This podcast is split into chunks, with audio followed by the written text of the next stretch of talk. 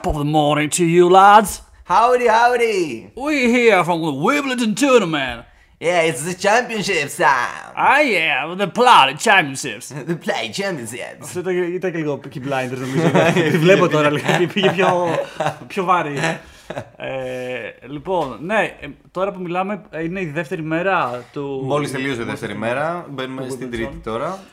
Ήδη γενικά, α, αυτό είναι το ωραίο με το Wimbledon, ότι από την αρχή άρχισε να, να γίνεται χαμούλης, ξέρεις, πολλά upsets, επειδή προφανώς το χορτάρι, ξέρεις, είναι λίγο πιο έτσι, ε, μη expected ε, καταστάσεις.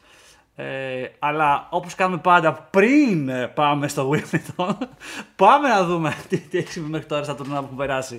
Που βασικά είναι όλα γρασίδι, νομίζω, επειδή είναι... Κοίτα, ουσιαστικά πάμε πρώτα να καλύψουμε την προετοιμασία του Wimbledon. Δηλαδή, όλοι οι παίκτες πήγανε σε κάποια να παίξουν. Ήταν 6 τουρνουά συνολικά σε 3 εβδομάδες, 2 ανά εβδομάδα, στο αντρικό τέννη και στο γυναικείο κατά αντίστοιχο ήταν.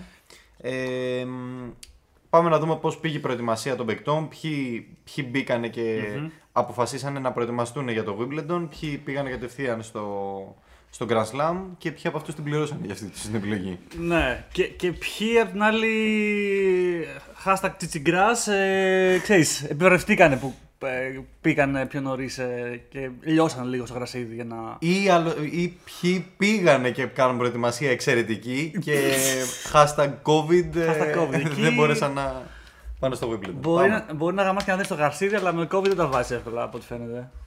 Ε, που και, και εκεί έχω λίγο να σε ρωτήσω πράγματα αν ξέρεις, γιατί ε, θα, νομίζω θα μπορούσε να το κρύψει ότι έχει ή να Για μην πάμε να τεθαστεί. Δεν λέμε Λοιπόν. ποιος, δεν λέμε ποιος ή τι. Λοιπόν, αρχίσουμε το, από το Boss Open. I Δεν guess. λέμε ποιος συμπεραιτηνή. Α, ω, ω. Λοιπόν, πάμε. Boss Open στο Γκάρδι, σωστά. Ε, ξεκινάς με τον boss. Νομίζω Δεκτό. το, το, το βλέπω, ρε φίλε. Όχι, ε, είναι τον με boss λίγο πρώτο πρώτο. πράγματι, μαζί με το Libema Open. Λοιπόν, Ωραία. Τι είχαμε το Στάθη; στον boss ε, δεν θα ήθελα να πω τίποτα άλλο πέρα από την ήττα του Στέφανου Τσιπά ε, από τον Άντι Μάρε στον τρίτο γύρο. Στο δεύτερο γύρο έχασε, ε, νίκησε τον Dominic Stricker. Πήρε μία νίκη στο γρασίδι εκεί πέρα. Με τον Άντι Μάρε μπορεί να πω ότι έπαιξε καλά. Να πούμε ότι νομίζω η πρώτη νίκη στο Γρασίδι μετά από τρία χρόνια. Όσο να- Ακριβώς. του- του- του Τσιπά. Δηλαδή η νίκη του- κα- ε, με τον Dominic Stricker ήταν η πρώτη πραγματικά σε τρία χρόνια στο γρασίδι. Ε, και παίζοντας ακριβώς μετά με τον Άντι Μάρε, ο οποίος είναι εντάξει από τους γνωστούς σπεσιαλίστες του γρασιδιού, δεν μπόρεσε να τα καταφέρει ο Τσιπά. Αλλά η αλήθεια είναι ότι έπαιξε ένα καλό παιχνίδι. Δεν μπορώ να πω δηλαδή ότι Ναι, τον σωστά. έκανε dismantle, ας πούμε, ο Μάρε. Ε, ένα ε, ε, πολύ ενδιαφέρον για τον Άντι Μάρε ήταν η, ε, ε, το επόμενο ακριβώς μάτς που ε, νίκησε τον Νίκ Κύριο ε, μ, με, με 2-0 σετ δύσκολος αγώνας αλλά νομίζω ότι ήταν μια καλή απάντηση γενικά στον Κύριο ο οποίος τον τελευταίο καιρό έχει επιλέξει να μας λέει συνεντεύξεις του πόσο γαμάτος είναι και πόσο το top 10 το κάνουν να φαίνεται ordinary Μμμ. Εντάξει, βέβαια, okay, ο Μάρι δεν είναι top 10, αλλά θα μπορούσαμε να πούμε για το χόρτο ότι είναι top 10. Ε, Επίσης. ε, σωστό, σωστό πρώτον. Και δεύτερον, αυτό θα ήταν ακόμα χειρότερο για τον κύριο. Να λέει ότι Ναι. στο γρασίδι το top 10 το κάνουν να φαίνεται ordinary για να χάνεις από κάποιον που θεωρητικά δεν είναι καν top 10. Τέλος Ισχύει πάντων. αυτό. Ε, Απλά γενικά είναι. Ο, ο Νίκ Κύριος τον τελευταίο μήνα θεωρώ ότι έχει φτάσει σε ένα σημείο που χρειάζεται κάποιος να του πει. Πώς το Ότι λένε; λίγο κουράζει, ξέρω. Και... Less talk, more rock. Ναι, ναι, ναι. Ισχύει αυτό που λες. Επίσης, ε, ο Άντι Μάρι το θεωρήσε ένα, το θεωρήσε ένα από τα φαβορή για, για Wimbledon; Ε, φίλε, είναι πολύ δύσκολο να πεις το Μάρε φαβορή Α- για α- ένα Grand Slam. Δηλαδή να Ναι. παίζει στα 5 σετ 7 αγώνες. Είναι πολύ δύσκολο να το πω αυτό με Ναι. ένα metal hip. Αλλά από την άλλη, βλέποντας ποιοι έχουν μείνει εκτός, ε, δεν μπορεί να πω ότι ο Μάρε μ- μου περνάει απαρατήρητος. Και είναι και του ταιριάζει το γρασίδι, έτσι. Δεν είναι μια επιφάνεια που δεν είναι. Έχει πάρει Grand Slam. Η καλύτερη προφανώς. του, η καλύτερη Ναι. του πισ- επιφάνεια μακράν. Ε. Σε κάθε περίπτωση, εντάξει, ε, έπαιξε με τον Ματέο Μπερετίνη στον τελικό. Ο Μπερετίνη είναι γνωστό ότι από τη νέα γενιά είναι ο γρασιδάς της νέας γενιάς. Σωστά. Και πράγματι το επέδειξε και στον Boss Open και ακριβώς μετά που θα δούμε και το Kings Championship. Και που νο- Το είχε πάρει και πέρυσι που ουσιαστικά απλά συνέχισε την. Ε, Και πριν κατέβει τον Παρετίνη, νομίζω ήταν εκτός για μεγάλο διάστημα που είχε με τραυματισμό. Πάμε να πούμε για τον Μπερετίνη, ναι. Κάτι- Μετά το Australian Open, στο Australian Open τραυματίστηκε στο χερι Οπότε και έκατσε έξω για τρεις μήνες. Ε, έκανε εγχείρηση στο χέρι. Ε, Καρπός νομίζω ήταν. Ε, και επανήλθε στο χώμα ε, στα τελευταία τουρνουά Και τον είδαμε τώρα στο γρασίδι που ουσιαστικά αυτός έκανε όλη αυτή την προετοιμασία για να μπει στο γρασίδι, γνωρίζοντας το γρασίδι είναι η επιφάνειά του και ότι έχει να υπερασπιστεί πολλούς πόντους από πέρυσι, αφού ήταν και φιναλίστ στο Wimbledon και είχε σηκώσει το Kings Championships. Ε, το Queens που λέμε. Οπότε ε, έκανε όλη την προετοιμασία του και την ανάρρωσή του για να έρθει εδώ. Νίκησε τον Boss Open. Καπάκια την επόμενη εβδομάδα ξεκίνησε στο, στο Queens, το σήκωσε και αυτό. Ε, και πάμε να δούμε τώρα. Οπότε, μή, μήπως μια και λες για Το επόμενο Queens τουρνουά. να, να κλείσουμε λίγο... Ε, πάμε ε, και στο Libéma σίγουρα πρέπει να πάμε γιατί ήταν την ίδια εβδομάδα. Α, δηλαδή οκ, τον Boss οκ. και το Libéma έγιναν μαζί. Libéma. Ε, αυτό το tab είναι άραγε. Ναι, αυτό είναι. Ωραία. Draws. Λοιπόν, Draws. Λοιπόν, στο Λιμπέμα Open είχαμε μια, ένα success story από αυτά που αγαπάμε πολύ στο τέννις και και είναι και σπάνια, ειδικά σε, σε αυτήν την περίπτωση. Ακριβώς, αλλά στα 250 γενικά ζούμε αυτά τα συνήθως τα success stories που δεν έχει πολλούς. Δηλαδή, ένας παίκτης πρέπει να νικήσει top 100 παίκτες και όχι top 10 παίκτες κατά ναι, βάση. Ναι, ισχύει γι' αυτό. Το ζήσαμε τέλος πάντων ε, με ένα παίκτη που δεν τον ήξερε ούτε το ITF, όχι η μάνα του. ο Tim Van Rijchthofen. Rijchthofen. Για να δούμε λίγο. Αυτός. Ε, Tim Van Rijchthofen. είναι και, δεν είναι και μικρός, δεν είναι ξέρω 20 Όχι, είναι 26 χρονών. Είναι 25. 25-26 χρονών. Ένα παιδί που παίζει στο ITF και στο Challenger Tour. Ακριβώς.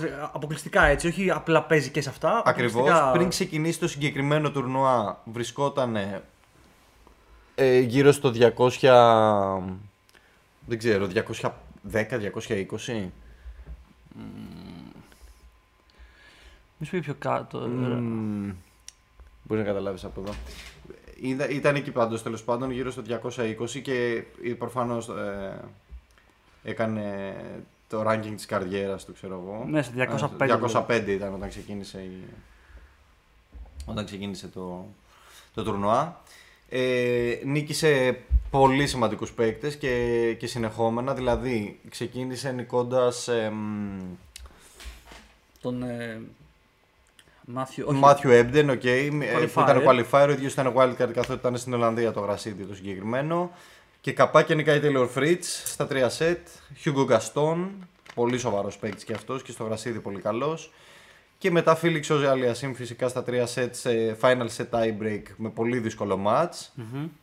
Και ερχόμενος στον τελικό να παίξει με τον Ντανίλ Μέτβεντεφ, θεωρούσαν όλοι φυσικά ότι ο Μέτβεντεφ έχει έναν εύκολο δρόμο για να πάρει το πρώτο του τουρνουά στο γρασίδι. Σωστά. Ε, Είδαμε κάτι τελείως διαφορετικό στον τελικό. Και να, να θυμίσουμε ότι είναι νούμερο 1 έτσι με Medvedev πλέον. Ακριβώς. Τώρα, δεν θυμάμαι εκεί αν ήταν Εκεί νούμερο δεν ένα. ήταν, ήταν νούμερο. Ήταν, όχι. Μπορεί να ήταν ήδη. Βασικά μπορούν, ε, ε, μπορούν να το δουν πολύ εύκολα. Ε, αν- στο activity. Αν πάω στο Medvedev. Στο activity, όχι στο activity, θα σου πω. Όχι, ήταν νούμερο 2 Νούμερο τη δύο. στιγμή που τον νίκησε. Αλλά οκ, σε κάθε περίπτωση ήταν μια τεράστια νίκη για τον Van Rijthoven. Πήρε το πρώτο του ATP Tour, 250 στο γρασίδι. Πήρε πάρα πολύ προφανώς αυτοπεποίθηση γιατί συνήθως κάτι τέτοιοι παίκτες που είναι στο 200, στο 300, 300 συνήθως θέλουν ένα τέτοιο breakthrough για να ανέβει πάρα πολύ η αυτοπεποίθησή τους. Γιατί σε μεγάλο βαθμό έχουμε πει ότι το, τε- στο τέννις η, η, είναι, είναι καθαρά θέμα τεχνικής να φτάσεις ξέρω, εγώ, στους πρώτους 500 παίκτες. Μμ. Τεχνικής και work. Να χτίσεις, να παίξεις καλά. Για να φτάσεις στο top επίπεδο είναι καθαρά θέμα mentality από εκεί και πέρα. Είναι με, mentality ίσως και δεν ξέρω και χρη, χρηματι- χρημάτων. πώς Μα θα αν έχεις στηρίξεις, το αλλά- mentality και καταφέρεις και πάρεις κάποια μάτια και πάρεις τα λεφτά, θα πάρεις και τους καλούς προπονητές Ναι, που ναι, πάνε ένα όλα level αυτά. up θα στο κάνουν. Ναι, Αλλά ναι. η αλήθεια είναι το μεγαλύτερο μέρος των top 100 παικτών κυρίως είναι στο mental agility που έχουν. Ναι. Που Ε, Το είδαμε πρόσφατα και σε ένα πολύ ωραίο post αυτό για το mental agility- agility. ε, ποιο post; Το ανεβάζαμε στα chat με τα παιδιά. Ε, ήταν ένα post Mental agility. Ναι, κάτι μου λέει. ναι, αλλά- που, που, που έλεγε ένας προπονητής, ρε παιδί μου, ένας το προπονητής, ότι δεν θυμάμαι τώρα ποιος, όχι ο Μωράτο, ο άλλος, Ναι. που έλεγε ότι ε, στο top επίπεδο Α, ναι, ναι, ναι. δεν ένας- είναι καλύτερη τεχνική. Μμ. Τίποτα δεν είναι καλύτερο. Το μόνο πράγμα που αυτοί οι άνθρωποι έχουν που δεν το έχουν άλλοι και κυρίως αυτό αναφερόταν ε, στους μεγάλους μεγάλους παίκτες, στους θρύλους τύπου Τζόκοβιτς, Νατάλ και αυτούς, Ναι. ήταν το mental agility. Το Ε. οποίο τους έκανε να, να χαίρονται κάθε στιγμή το παιχνίδι, ε, να, να παλεύουν μέχρι τον τελευταίο πόντο, να πιστεύουν πάντοτε ότι θα κερδίσουν ακόμα και αν είναι στη, ξέρω εγώ, στη- στην πιο δύσκολη θέση ας πούμε, σε ένα match, έχοντας match points και εγώ πίσω δύο set ε, και ότι μπορεί να φανταστεί ο καθένας. Ε, ψάχνω να το βρω, ρε φίλε. Μου είχε κάσει στο Facebook και καλά αυτός είχε βγάλει ένα βιβλίο και έλεγε ότι είμαι ο προπονητής του, του Τάδε ήμουν κάποτε. Δεν θυμάμαι τώρα, αλλά ναι, αυτό που λες είχε, έχει πολύ point. Και νομίζω, νομίζω Ε. ότι όντως έχει point και θα δούμε ότι αυτός ο Van Rijthofen πιστεύω ότι θα τον δούμε ακόμα περισσότερο. Ήδη τώρα έγινε, ήδη το ranking του από το 205 πήγε στο 104. Και να, επίσης, το λέμε συνέχεια, αλλά έχει πολύ νόημα ότι πό- πόσο σημαντικό boost και οικονομικά είναι για τον ίδιο έτσι. Γιατί Έτσι. δεν ζει κάποιος παίχτη, δεν τα βγάζει πέρα στο τέννη αν είσαι νούμερο 200. Δηλαδή να, να τα βγάζεις τσίμα τσίμα. Έτσι, δηλαδή, και πλέον έχει καταφέρει, έχει σηκώσει ένα τουρνουά. Έχει τα, περάσει δεύτερο γύρο ε, στο, ε, Στο Wimbledon. στο Wimbledon που σημαίνει νομίζω γύρω στα 200 χιλιάρια έχει πάρει Α, ήδη. και, και να πούμε που είναι αστείο έτσι. Ε, για, για την νίκη του εδώ, για, τη, για την νίκη του ε, στο, στο 250 έτσι, ε, του Libéma Open, ε, θα πήρε γύρω στα 80 χιλιάρικα. Τα 250 είναι γύρω στα 80 χιλιάρικα έχουν έπαθλο για τον Οκ. νικητή. Ήδη στο δεύτερο γύρο του Wimbledon πρέπει να πολλά. έχει πάει στα 150. Ε, νο- νομίζω είναι γύρω στα 90 90.000 pounds, που είναι γύρω στα 100 Ο δεύτερος γύρος. Ο δεύτερος γύρος, ναι. Ο πρώτος είναι 50.000 pounds. Γιατί τα, τα κοίταγα και αυτά. Ε, οπότε, ρε παιδί μου, είναι ναι, κοντά στα 200 χιλιάρικα από εκεί που. Ε, Ακριβώς. ζούσε τσίμα τσίμα ο άνθρωπος, έτσι. Ακραίο. Και. Και αυτό θα σημαίνει ότι θα κάνει level up και, στη, και στο team του. Μπορεί να Ακριβώς. πάρει ψυχοθεραπευτή, μπορεί να πάρει ψυχολόγο, μπορεί να πάρει καλύτερο προπονητή. Τέλος μπορεί να πάρει καλύτερο εξοπλισμό.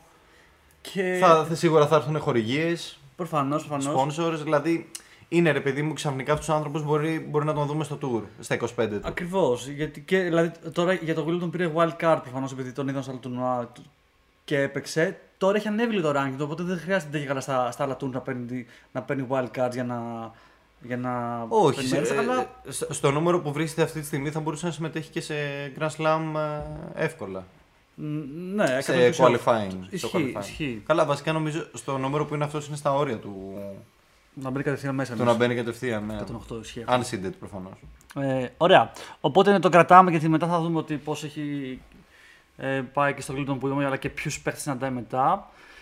Και πάμε στο επόμενο τουρνουά. Ε, το οποίο είναι το. Το Kings που το σήκωσε ο Μπερετίνη, το 500 που το σήκωσε στα καπάκια. Το Kings. Αυτό είναι, αυτό είναι. Α, το έχω ανοίξει δύο φορές τότε. Μμμ, Νικώντας τον τελικό το Φίλιπ Κραίνοβιτ. Ε, πολύ ενδιαφέρον μάτς σε αυτό, εδώ, σε, σε αυτό εδώ το τουρνουά που πάλι έχουμε και ένα πρωτο, εμφανιζόμενο που κατάφερε να μας, ε, να μας εντυπωσιάσει με το παιχνίδι του ήταν ο Ράιαν Πένιστον που κέρδισε τον Γκάσπερ Ρούντ στο πρώτο γύρο και ο οποίος και τώρα κέρδισε στο πρώτο του γύρο στο Wimbledon. Ε, ποιον είναι, ε, απέκλεισε κάποιον. ε, Δεν θυμάμαι τώρα μικρό; ποιος είναι, θα το δούμε. Ε, οκ. Ο Ρουντ γενικά με το χορτό δεν το έχει πολύ, ε. Ο Ρουντ. Ε, εντάξει, κοίτα να δεις. Κανονικά αυτοί που παίζουν στο χώμα καλά, πρέπει να παίζουν και στο γρασίδι καλά. Αλλά είπε κάτι πολύ ωραίο ο Τζόκοβιτς στην ε, pre-Wimbledon συνεντεύξή του. Που τον ρωτήσανε. Το, πώς μπορείς να προετοι... πο- Πώς γίνεται να προετοιμαστεί ας πούμε κάποιος καλά από την εμπειρία σου ξέρω εγώ μετά από 34 χρόνια ζωής και εγώ και 20 χρόνια στο άθλημα Πώς μπορεί κάποιος να προετοιμαστεί για να πάει στο, για να αλλάξει επιφάνεια; Να. Και του λέει: Εσύ είσαι από τους παίκτες που δεν ετοιμάζονται, ας πούμε, δεν παίζουν πριν πολλές φορές στο γρασίδι. Πώς Αυτό. γίνεται να αρέσει να παίζεις, ας πούμε, στο γρασίδι; Και απάντησε ότι μικρότερος το έχανα αυτό, δεν είχα αυτή την εμπειρία να το κάνω. Σήμερα μπορώ, αλλά του λέει τα πάντα στην αλλαγή, δηλαδή στο, στο, ε, στο, στη μετάβαση που πρέπει να κάνεις από επιφάνεια σε επιφάνεια είναι το footing σου. Αυτό το Οκ. είπε ο Τζόκοβιτ πριν λίγες μέρες και το θεωρήσα πάρα πολύ σωστό. Δηλαδή, ούτε τα χτυπήματά σου, ούτε τα drops, ούτε αυτά. Το footing σου. Άμα μάθεις πώς πρέπει να περπατάς και να τρέχεις σε, Να, σε τα άλλη slide. επιφάνεια, Ναι. ή τα slides που θα κάνεις, Μμμ. αν θα είσαι απότομος, αν θα, αν θα κάνεις τον άλλο να τρέξεις περισσότερο για να φάει γλίστρα ή για να πρέπει να κάνεις slide που είναι δύσκολο. Ναι.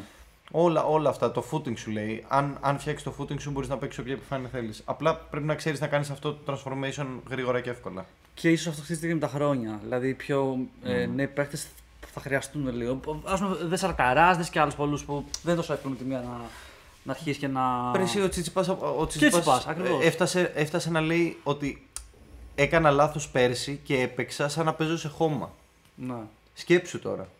Αυτό είναι κάτι που εσύ θα λέγεις ότι ο προπονητής σου θα το έλεγε από πριν, ότι... αλλά δεν είναι έτσι εύκολο. Ναι. Ούτε είναι εύκολο να το αντιληφθούν οι νέοι παίκτες τόσο πολύ. Και φυσικά όλα αυτά που λέμε εμείς, καλά τα λέμε. Το θέμα είναι, μπορείς να το κάνεις. Ναι. Εγώ πούμε, δεν έχω παίξει καν σε γρασίδι, οπότε δεν ξέρω καν πώς είναι το, το experience το να πέσει σε γρασίδι. Αλλά σίγουρα πρέπει να γλιστράει πιο πολύ. Πρέπει να είσαι πιο προσεκτικός στη σκηνή σου κάπως. Δηλαδή δεν μπορείς να είσαι Σίγουρα. τόσο free και να φεύγεις, να κάνεις να ράνει. Πρέπει λίγο να είσαι πιο μικρά βήματα, δεν ξέρω. Μα, μα το θεωρώ. Και ε, θεωρώ ότι θα είναι και πολύ δύσκολο στην τριβή στο first step.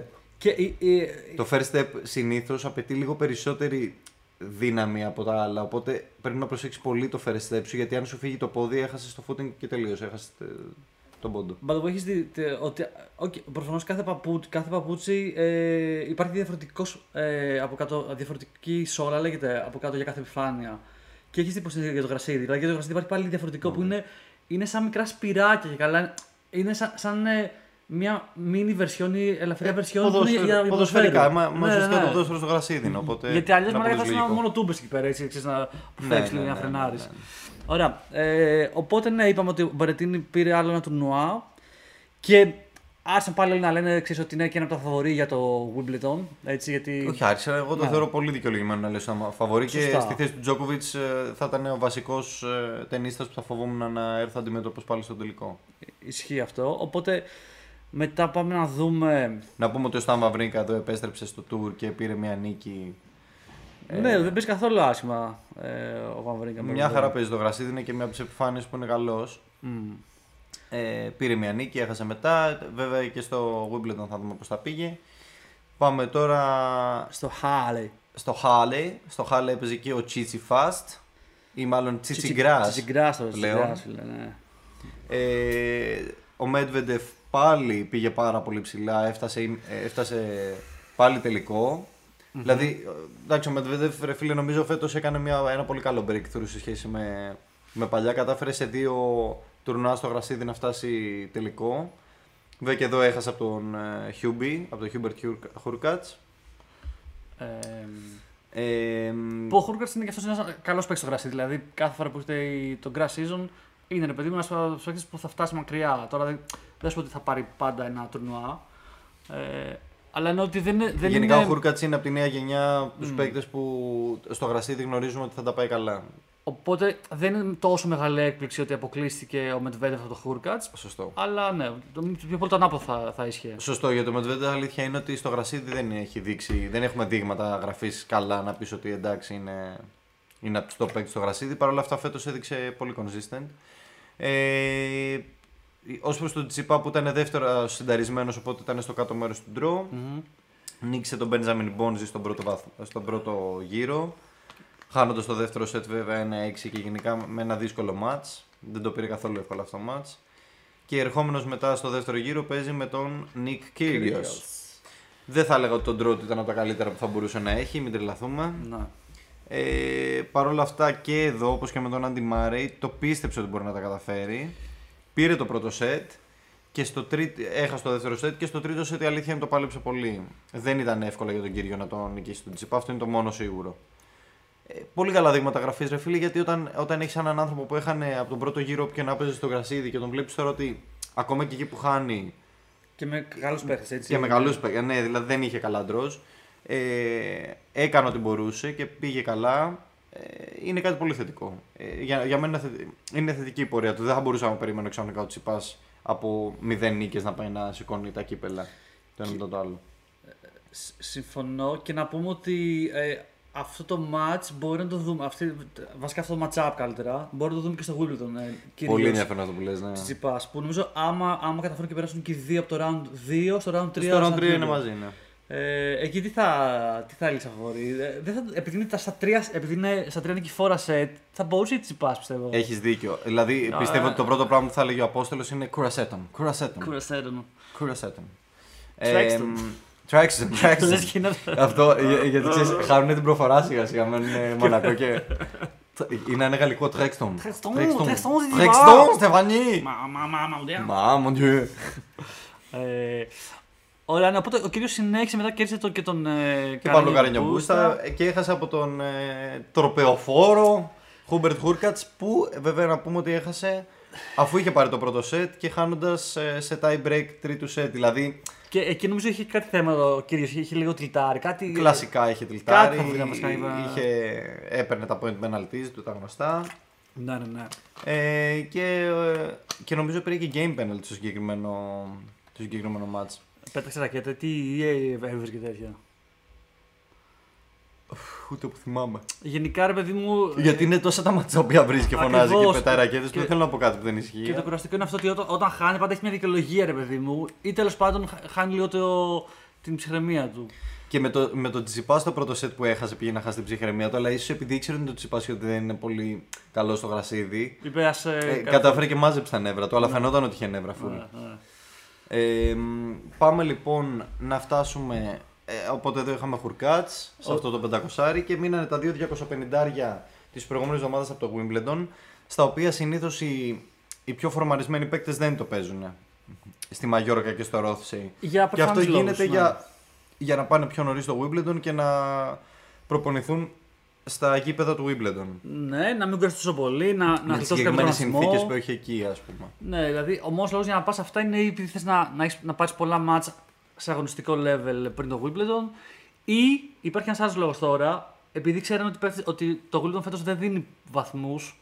Πολλοί κυνηγάνε τους τους βαθμούς βέβαια σε αυτά τα τουρνουά. Δηλαδή ξέρεις. Όπως ο Μετβέντεφ που έπαιξε και στα τρία τουρνουά και στις τρεις εβδομάδες. Ναι, επειδή θα παίξει στο Wimbledon. Αντιθέτως, ο Τσιτσιπάς έπαιξε και, στα, και στις τρεις εβδομάδες για να, για, να βρει λίγο, για να βάλει παιχνίδια στα πόδια του, στο γρασίδι. Και νομίζω στη Μαγιόρκα ήρθε με, με wildcard. Γιατί ήθελε, δεν, δεν, δεν υπολόγιζε να παίξει και τελευταία στιγμή τους είπε ότι πέντε θέλω λίγο ακόμα. Θέλω λίγο ακόμα γιατί έχω παίξει μόνο. δι- Ουσιαστικά Ναι, πώς wildcard. έπαιξε. Τρία μάτς πρέπει να έχει παίξει. Σωστά. Να δύο, τρία, τέσσερα, ή πέντε μάτς ξέρω εγώ να παίξει το γρασίδι. Οπότε σου λέει με παίρνει να παίξω κι άλλα. Ε, οπότε ε, πάμε στη Μαγιόρκα που δεν, είχε, είχε, ωραίο, είχε ωραίο ταμπλό. Τελικά ήταν Medvedev νούμερο 1, Τσιτσιπάς νούμερο 2. Ήταν και στις προηγούμενες εβδομάδες. Πάλι Νίκ Κύριος μέσα. Και ο Νίκ Κύριος μάλιστα εδώ χρησιμοποίησε special exempt. Δηλαδή μ, ειδική, ειδικό ranking για να μπει. Ε, μ, και από εκεί και πέρα δεν μπορώ να πω ότι ήταν τα σημαντικά ονόματα ας πούμε, του παιχνιδιού στο, Εντάξει, βλέπω Σαποβάλοφ που δεν. ε, Όμως και ο Σαποβάλοφ όμως δεν πάει πολύ καλά στο Στο γρασίδι, γρασίδι, οπότε δεν ισχύει είναι από τα αυτό. ονόματα. Δηλαδή ο Χιούμπερτ Χούρκατς δεν θα δεις εδώ, δεν θα δεις Μπερετίνι, Ναι, δεν θα δεις εδώ ούτε Τζόκοβιτ ούτε Ναδάλ. και όλα Τζόκοβιτ αυτά. να δεν το συζητάμε. Και λοιπόν πάμε εδώ πέρα όπου ο Μεντβέντεφ χάνει από τον Ρομπέρτο Μπαουτίστα Αγκούτ σε ένα, σε, σε ένα masterclass του, του RBA του Ισπανού ε, με τον Μετβέντεφ στον, στο, στα, quarter fi- στα, στα quarter finals.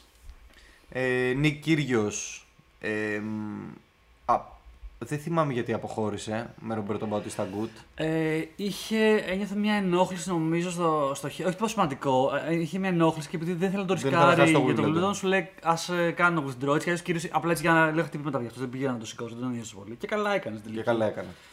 Ε, μ, κατά τα άλλα δεν μπορώ να πω ότι έχουμε μεγάλα ονόματα και η αλήθεια είναι ότι και ο Τσιπάς από εκεί που ήταν είχε έναν σχετικά εύκολο δρόμο προς το, προς το τρόπαιο με την έννοια ότι δεν είχε να αντιμετωπίσει κάποιον από τους μεγάλους παίκτες όπως είχε στα προηγούμενα και μου αρέσει το γεγονός ότι επειδή δεν βρήκε κάποιο μεγάλο τείχο ε, κατάφερε και πήγε και σήκωσε αυτό το τουρνουά. Ναι.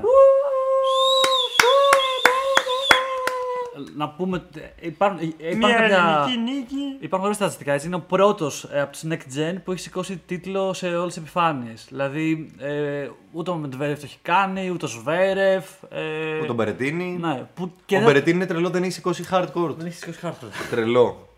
Εντάξει, δε- δε- θα, θα σηκώσει κάποια φάση φαντάζομαι. Ναι, ναι, ναι, ένα ακραίο δεν Α, έχει σηκώσει αλλά hardcore. απ' την άλλη δεν περίπτωσε ότι ο Τσίπας θα ήταν ο πρώτος που το καταφέρει από Next Gen το- για το γρασίδι ναι, μιλάμε ισχύει, κυρίως. ισχύει, ισχύει, ισχύει. Ε, και οπότε ρε παιδί μου πηγαίνουμε με ψυχολογία ε, πολύ καλή στο Wimbledon. Τον, είδα, τον έβλεπα πολύ χαρούμενο εδώ μέσα στο Τζιπάρα. Τέτοια χαρά δεν έχω δει να σηκώνει ούτε και ξέρεις, σε, σε μεγάλο τουρνουά ή στα τέτοια. Δηλαδή, του άρεσε πολύ που κατάφερε ένα challenge ε, με τον εαυτό του κυρίως να πάει καλά σε έναν grass, ε, grass court. Ναι, ε, και να τουρνουά. πούμε ότι ε, ο Ρομπέρτο Μπαουτίστα Γκουτ είναι από τα μεγάλα ονόματα στο γρασίδι. Δηλαδή Ναι, ήταν, ήταν ένας τελικός στον οποίο πραγματικά έπρεπε να ξεπεράσει ένα γερό σκόπελο και το έκανε. ναι, και το δυσκόλεψε έτσι. Δεν ήταν αυτό. Δηλαδή, ο- Πάρα πολύ. πούσαρε πολύ ο, ο Μπατίστα όταν χρειαζόταν. Κλασικά να πούμε ότι ήταν στο 5-4 στο final set. Έχουν βαρεθεί να τα λέμε αυτά με τον Τσιπά. 5-4, σερβίρε για το set. Να σας πω τι έγινε. Πω, Πώς πω, το μυρίζετε. το- το- το- Break! Το βλέπαμε πάνω με το, με το θείο μου και το ξάδερφό μου και ο θείος μου είχε έρνει γάμο στα βράδια όλη την ώρα. Τι να κάνει, ρε μαλάκα. Δηλαδή το έχουμε δει τόσες φορές να συμβαίνει. Εν τω μεταξύ, δεν το έχω δει να συμβαίνει πιο πολύ από όλους. Από... Δεν έχω δει άλλους παίκτες σαν τον Τζιπά και τη Σάκαρη σε αυτό το πράγμα. Είναι διαφο- λες και έχει το ελληνικό στοιχείο. Δηλαδή, πας να νικήσεις και λες: Όχι, δεν θα νικήσω ακόμα. Όχι, όχι, Όχι. όχι. Ήθελα Το να κάνω κάνω. τόσο εύκολο στον εαυτό μου. Δεν κάνω. Η διαφορά είναι ότι ο Τσιπάς ε, καταφέρνει, ρε παιδί μου, του, είναι σαν να ο Τσιπάς να, να, κλασικά να γουστάρει να κάνει δράμα, αλλά το καταφέρνει όμως στο The Times. Να, Αυτό είναι τρελό, να- ναι. να το Μετά το πάρει. γυρνάει παρόλα αυτά. Ενώ η, η Σάκαρη. Έχεις δίκιο. Άπαξ και πέσει, έπεσε. Ναι, εκεί νομίζω η διαφορά τους. Ε, Τέλος πάντων, αυτό νομίζω ότι τουλάχιστον για τον Τσιπά έχει χτίσει πάρα πολύ το mentality του αυτό που συζητάμε. Mm. Δηλαδή το γεγονός ότι καταφέρνει ενώ κάνει ένα drop εκεί, που εκείνο το drop ψυχολογικά είναι πολύ χειρότερο από αυτό που ακούγεται, ότι απλά σου κάνει ένα break. Είναι κοντά στο τέλος του παιχνιδιού, είσαι έτοιμος να κερδίσεις, κάνει το break, μετά η ψυχολογία σου πάει στα τάταρα και δεν μπορείς καλά-καλά να, να σταυρώσεις πόντο. Αυτός έχει καταφέρει πλέον και παρόλο που θα χάσει εκεί πέρα το, την ευκαιρία του, θα, την- θα το ξαναβρει. Και φαίνεται και πιο ψύχρεμος και ο ίδιο. Δηλαδή το βλέπεις. Δεν, δεν είναι αυτός ο Τσιπά που ε, παλιά ήταν σαν λίγο κύριος, λίγο έβριζε, λίγο έκανε Αυτό που αυτοτικό. αποδομείται, ναι. Δηλαδή λίγο έχει ηρεμήσει και. Α, και παντού νομίζω πρώτα απ' όλα αυτή η νίκη του τον ανέβασε και στο ranking. Τον ανέβασε. Σωστά. Ε, Τον πήγε στο πέμπτο. νούμερο, το- στο νούμερο 5 και αντιστοίχως τώρα ο Τζόκοβιτ μετά το Wimbledon που δεν θα έχει πόντους Μμ. θα πάει στο νούμερο 4. Και νομίζω στο ranking είναι, είναι δεύτερος ή τρίτος στο, για το, στο live race, πώς λέγεται. Στο, στο race του, του Στο Touring. race του- ναι. ναι. Ε, Και επίσης θα μου ότι έχεις τι περισσότερες νίκες αυτή τη στιγμή στο Tour. Δηλαδή πάει πολύ καλά έτσι. Από εκεί που λέγαμε ότι λίγο είχε κάνει κοιλιά, πάει πολύ decent. Πάει πολύ decent. Ναι, απλώς να πούμε ότι έχεις τις περισσότερες νίκες στο Tour, αλλά το correlation με, τη, με τις ε, ήττες του Ναι. δεν είναι καλό. Ε, Δηλαδή η, η από κάτω του, ας πούμε, ο Αλκαράθ που έχει, ξέρω εγώ, Έχει έχει ο Τσιπά 35, έχει ο άλλος 32. Έχει τρεις ήττες ο Αλκαράθ και Ναι. έχει 13 ήττες ο ναι, Τσιπά. έχει παίξει πολύ λιγότερο ο Αλκαράς. Και έχει παίξει λιγότερο και τέλος πάντων οι ήττες είναι πάρα πολλές για τον Στέφανο. Δηλαδή αυτό δεν πρέπει να το παραβλέπουμε κάθε χρόνο. Αλλά και πέρσι ήταν έτσι. Είναι κάποια τεχνική που κάνουν με τον πατέρα του Να... που λένε ότι πρέπει να παίζεις σε πολλά τουρνουά, να μαζεύεις πολλές νίκες και παράλληλα και ήττες. Αλλά είναι κάτι που δεν το κάνει κανένας άλλος top 10 παίκτης. Ο Ρούμπλεφ νομίζω το κάνει σε κάποιο σημείο. Ναι. Ε, αλλά Παίζει δεν πολλά έχει... πεντακοσάρια ο Ρούμπλεφ, αλλά στα 250 δεν πάει τόσο πολύ. Ο, ο Τσιπά πάει παντού. Νομίζω πάει, απλά δεν φτάνει τόσο μακριά για τον λόγο. ναι, δεν ξέρω. καλά, η αλήθεια είναι ότι φέτος ο Ρούμπλεφ δεν έχει πάει καλά. Ναι, ναι, είναι η ναι. χειρότερη του χρονιά Ναι, για δεν τα τελευταία πάει τρία χρόνια εύκολα. Ε, γι' αυτό βαράγει τα τέρια του. ναι, για το παράδειγμα. Ε, ε, Επίσης, νομίζω ότι ο Τσιπάς ε, μετά το. πέρυσι, μετά το, γα- με- μετά το French Open, είχε κάνει πολύ κακή πορεία. Οπότε τώρα έχει, έχει πολύ έδαφος να, να πάρει Δηλαδή, βαθμούς. Βέβαια να πούμε ότι ναι, και, και στο, στο Roland Garros φέτος έφτασε στους 16 έτσι, ενώ πέρυσι είχε πάει στους 2. Σωστό αυτό. Δηλαδή ήταν, ήταν εκεί μια πολύ, πολύ ανίκια Έχασε. ήττα από ναι, Χολγκερούν. Ναι. Α το αφήσουμε πίσω, Ζάδι μου, ας το αφήσουμε. Και αυτό Στέφανε! Και αυτό! Και αυτό πίσω! Και αυτό πίσω, χαλάλι σου, χαλάλι Και σου. αγόρι μου. αυτό! να δω πόσα θα καταπιώ, Στέφανε. Δεν μπορώ, ρε Μαλάκα, αυτό το πράγμα γίνεται παντός να το πούμε. Γιατί άμα κάποιος παρακολουθεί αυτό το podcast, σίγουρα θα βλέπει και στο Facebook και στο Instagram όλη τη φάση με τα σχόλια, σε όλα- Ναι, στα ναι. tennis TV και σε αυτά και στα tennis εδώ GR και αυτά. Ε, μαλάκα, δεν το, δεν το αντέχει. Η ψυχή μου, έχω σταματήσει να βλέπω τα σχόλια. Ε, Ω- Όποτε κερδίζει ο Τσιπάς, βγαίνουν όλοι και λένε Πού είστε εσείς που κράζατε, για κρυφτείτε στις τρύπες σας. Γίδια, δεν Ναι, και μετά όταν χάνει ο Τσιπάς λένε Πού είστε εσείς που λέτε ότι ο Στέφανο είναι νούμερο 1, για κρυφτείτε στα καταφύγια. Είμαστε λίγο την άλλη, νομίζω. Μαλάκα, εμείς, δηλαδή ε, τζάμπα, τζάμπα, τσακωμή, τέτοια. Δεν υπάρχει μια ηρεμία να πεις ότι.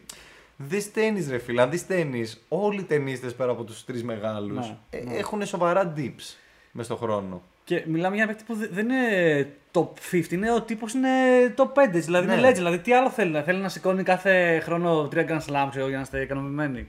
Μόνο έτσι θα είναι. Ε, Λοιπόν, ε, οπότε το σήκωσε πάρα πολύ καλό για την ψυχολογία του. μμμ, μμμ. Και μπαίνοντας στο Wimbledon με μία νίκη στο ακριβώς προηγούμενο τουρνουά, νομίζω το έκανε πάρα πολύ καλό. Ο Στέφανος δεν κουράζεται εύκολα. Άλλωστε, ξέρουμε ότι η φυσική του κατάσταση είναι εξαιρετική.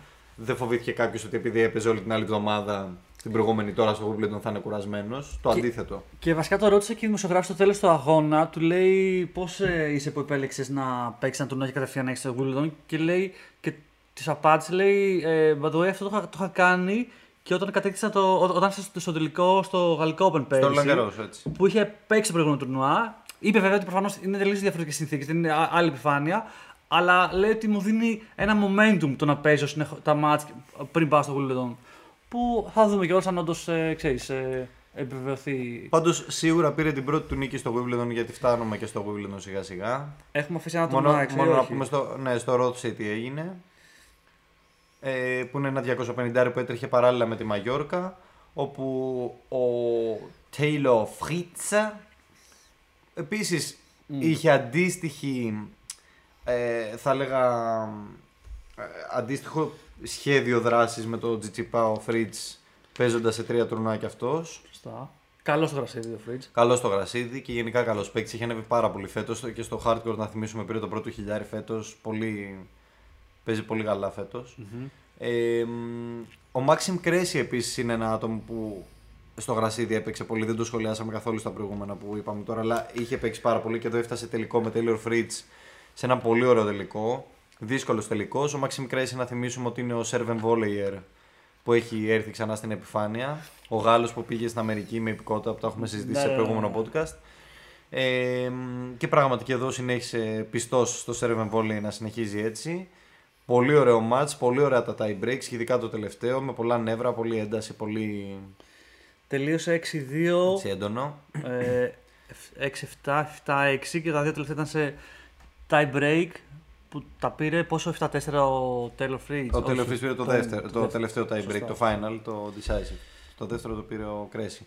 Ε, μ, εντάξει, ονόματα όπως Alex Diminor, Taylor Fritz, Maxim Cressy, Jack Draper και ο Ryan Penny τον ξανά παίξει και έχασα από τον Jack Draper εδώ. Δηλαδή και οι δύο newcomers από Αγγλία και βρέθηκαν να παίζουν μεταξύ τους. Ε, τι αφό που έχασε γρήγορα βλέπω. Από τον Bleak. Ότι αφού έχασα από Bleak με 6-0 μάλιστα στο τρίτο σετ. Bagel, bagel, bitch. Και ο Λοιπόν, Γιάννη Σίνερ που έχασα από τον Tommy Paul, το οποίο ήταν έτσι λίγο ανίκιο για Σίνερ, ε, αλλά καλύτερα γιατί βρήκε χρόνο να ξεκουραστεί πριν το Wimbledon. Και Αυτά. Πάμε, πάμε στο main event. Man, man. Και τώρα μιας που λέγαμε για Maxim Cressy να συνεχίσουμε λέγοντας ότι στον πρώτο γύρο του Wimbledon ο Maxim Cressy θα μπορούσαμε να πούμε ότι πολύ άτυχος. Όσο άτυχος ήταν και ο, ο Φίλιξ Οζεαλιασίν που έπεσε πάνω του, από ό,τι φάνηκε. Διότι ο Maxim Cressy κατάφερε και νίκησε τον Φίλιξ Οζε Αλιασίμ στον πρώτο γύρο σε ένα από τα πολύ ωραία upsets και από αυτούς τους από αυτό ξέρεις, τα, τα πρώτα rounds που και που, που σκάνε σε κάποια Grand Slam που είναι εύκολα. Αυτό ήταν εύκολα quarter final match. Match up. Ε, θα, θα μπορούσε. Γιατί ο Ε, Maxim Cressy είναι ε, πολύ εντάξει. καλός στο γρασίδι και Ναι, ανεβαίνει. ναι. Ο Φίλιξ Οζιαλισίμ δεν το συζητάω ότι θα πήγαινε Προφανώς. βαθιά άμα δεν είχε πέσει πάνω στο τέτοιο τείχο. Και όλα αυτά έγιναν στο, πρω- στο first round. Ακραίο. Ναι, ήταν λίγο άτυχη κλήρωση για τους δύο.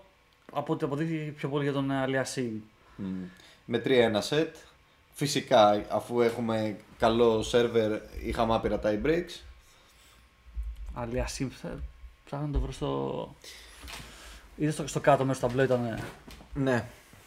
Ε, Λα λα λα λα λα. Είναι πάντως πολύ ενδιαφέρον ότι όταν έχεις πολύ καλούς servers καταλήγεις πάντοτε, δηλαδή είναι, είναι στατιστικά θα ήθελα να το δω αυτό, ξέρεις τύπου με Isner, με Opelka, Σε tie breaks. τι- σε tie breaks είναι standard, είναι standard και σε πολλά tie breaks. Ναι, ρε φίλε, που Είναι βέβαια πολύ δύσκολο να κάνεις breaks σε τέτοιους παίκτες. είναι λίγο κουραστικό να βλέπεις τη διαμάτσα, με ρωτάς. Δηλαδή... Ε, Και για μένα είναι πολύ κουραστικό. Δηλαδή εδώ είχαμε πρώτο, πρώτο set το κερδίζει ο, ο Ζεαλιασί με 7-5 με 7-6 και 7-5 στο tie break. Χάνει 4-6 από Κρέση το δεύτερο, δηλαδή του κάνει ένα break ο Κρέση. Και, και τα υπόλοιπα δύο τα κερδίζει ο Κρέση το- και τα δύο σε 7-6 με tie breaks. Το ένα 11-9 και το άλλο 7-5. Ναι. Εντάξει, είναι λίγο κουραστικό όντως, αλλά ε, έχει, έχει καθαρά ενδιαφέρον για να δεις πώς διαχειρίζονται το return. Πώς διαχειρίζονται τα returns. Ναι, οκ, αυτό, οκ. Που στο χόρτο είναι λίγο ακόμα πιο δύσκολο γιατί γλιστράει η μπάλα, οπότε μειώνεται λίγο ο χρόνος που έχουν να αντιδράσουν. Πραγματικά είναι πολύ δύσκολο. Ε, γενικά, ε, high level πρέπει να, πρέπει να, να βλέπουμε σε άλλους παίκτες. Για μένα ρε, νιώθω ότι είναι από τα λίγα Grand Slams που οι παίκτες που θέλω, που ξέρεις, λίγο υποστηρίζω, έχουν περάσει τον πρώτο γύρο. Δηλαδή, τι εννοώ, έχει περάσει Κοκκινάης πρώτο γύρο, έχει περάσει Κύριος, έχει περάσει Στεφανάρας, Ναι. έχει περάσει Σάκαρη. Δηλαδή, Σωστά. συνήθως από αυτού. Τώρα είπαμε του Λες, Έλληνε. λες, ε, μπράβο, μπράβο. Λες ένας από αυτούς, ρε παιδί μου, δύο θα φεύγαν εκτός και θα περιμέναμε... Ναι, ναι, ναι. Θα λέγαμε ξέρει θα χάναμε κάπου το ενδιαφέρον μας. Αυτό είναι σωστό που λες. Οπότε γίνεται χαμό, χαμό. Επίση Ναδάλ πέρασε, Τζόκοβιτ πέρασε. Ο Ναδάλ με λίγο και ο Τζόκοβιτ με λίγο δυσκολία και 2-3-1 σετ με παίκτε που δεν, δεν του το εχεις Ε, ο Τζόκοβιτ έπαιξε με το Σούγκου Κουόν. Καλός παίκτης, έχει σηκώσει φέτος και τουρνουά. Μικρότερα τουρνουά. Εντάξει, είναι, είναι ένας καλός παίκτης που δυσκόλεψε τον Τζόκοβιτς αρκετά. Έχει σηκώσει Challenger, τι τουρνουά έχει σηκώσει τόσο. ATP Tour, έχει σηκώσει 250, ναι. Ε, και ο Ναδάλ έπαιζε με τον Φρανσίσκο Σερούντολο που επίσης σήκωσε πρόσφατα τουρνουά και στο χώμα και είναι ένας παίκτης που έχει αρχίσει να ανεβαίνει πάρα πολύ. Οπότε και εγώ θεώρησα ότι αυτή είναι μια ευκαιρία για τον Σερούντολο και όντως έτσι το είδε κι αυτός και έδωσε τα πάντα. Αλλά ο Ναδάλ είναι γνωστό ότι είναι θηρίο, δεν καταλαβαίνει το Χριστό του. Να πούμε εδώ για Ναδάλ ότι λίγο πριν το πολύ τον είχε δηλώσει ότι είναι λίγο μετά από χρόνια νιώθει ότι δεν πονάει. Έκανε την επέμβαση αυτή που ήταν. Ναι, ναι, έχεις δίκιο, δεν το σχολιάσαμε καθόλου. Πήγε ναι. πάρα πολύ καλά αυτή η επέμβαση που λέγαμε. Που ήταν να μην γίνει χειρουργείο για να γίνει επέμβαση που απλά αναισθητοποιεί το ποδι Το έκανε και πήγε πάρα πολύ καλά. Και λέει ότι για μετά από χρόνια δεν πονάει το πόδι μου. Οπότε πρέπει όντως να πετύχανε τα νεύρα Σωστά. που προκαλούν πόνο στο πόδι. Γιατί ήταν μια ασθένεια που έχει. Εντυπωσιακό αυτό. Εντυπωσιακό και φοβιστικό για όλους τους αντιπάλους, είμαι σίγουρος. Ναι, θα έχει ενδιαφέρον. Γιατί λες, αν, αν ο Ναδάλ ήταν ε, ε, σήκωσε ρολάγκαρο και στο με πόνο στο πόδι και στο χέρι, τώρα που δεν νιώθει κανένα πόνο, τι ακριβώς θα κάνει; Ε, ισχύει. Ε, και νομίζω πέρα από αυτό να πούμε ότι ανοίγει και πολύ ο δρόμος στον, στον τρόπο του Ναδάλ τώρα που έχει αποκλειστεί και ο Αλιασίμ και θα δούμε ότι έχει αποκλειστεί και ο Χούρκατς. Ε, και νομίζω και Μπερτίν, μαλάκα, φύγει Και Μπερτίν έχει φύγει από ε, το. δηλαδή, ποιος έχει μείνει για που θα τον δυσκολέψει; Εντάξει, ενδεχομένως ο Taylor Fritz, Roberto Bautista Good. Ναι, αλλά. Δηλαδή ε... παίκτες οι οποίοι είναι καλοί στο, στο γρασίδι, αλλά δεν είναι η top επιλογή. Δηλαδή ο Αλιαζίν θα ήταν πιο επικίνδυνος. Ο Μπερετίνη δεν το συζητάμε. Ναι. Οπότε ναι, λίγο. Στο, στο, Ναδάλ Μπερετίνη στο γρασίδι θα μπορούσα να πω ότι θα ήταν και ελάχιστα φαβορή ο Μπερετίνη. Ε, ο οποίος ε, κόλλησε κορονοϊό λοιπόν. Το ανακοινώνουμε. Το ανακοινώνουμε επίσημα. Έχουν έρθει τα πάνω κάτω στο. Με κάθε επισημότητα. Έχω στα χέρια μου το rapid test του Μπερετίνη που με στάλει απευθείας από Λονδίνο. Και είχε και μια φωτογραφία στο, στο που λέγανε ε, ο γιατρός που, ο γιατρός που έβγαλε το τεστ. Για... Ήταν ο, ο Ναδάλ με μάσα, ξέρω εγώ. που τον είχαν κάπου που φόραγε το λένε ποδιά, ας πούμε, ιατρική. Ε, που by the way λέγανε ότι ο Μπερετίνη την προηγούμενη μέρα ήταν με Ναδάλ και Τζόκοβιτ. Ράζανε και έκανε Selfies και τέτοια.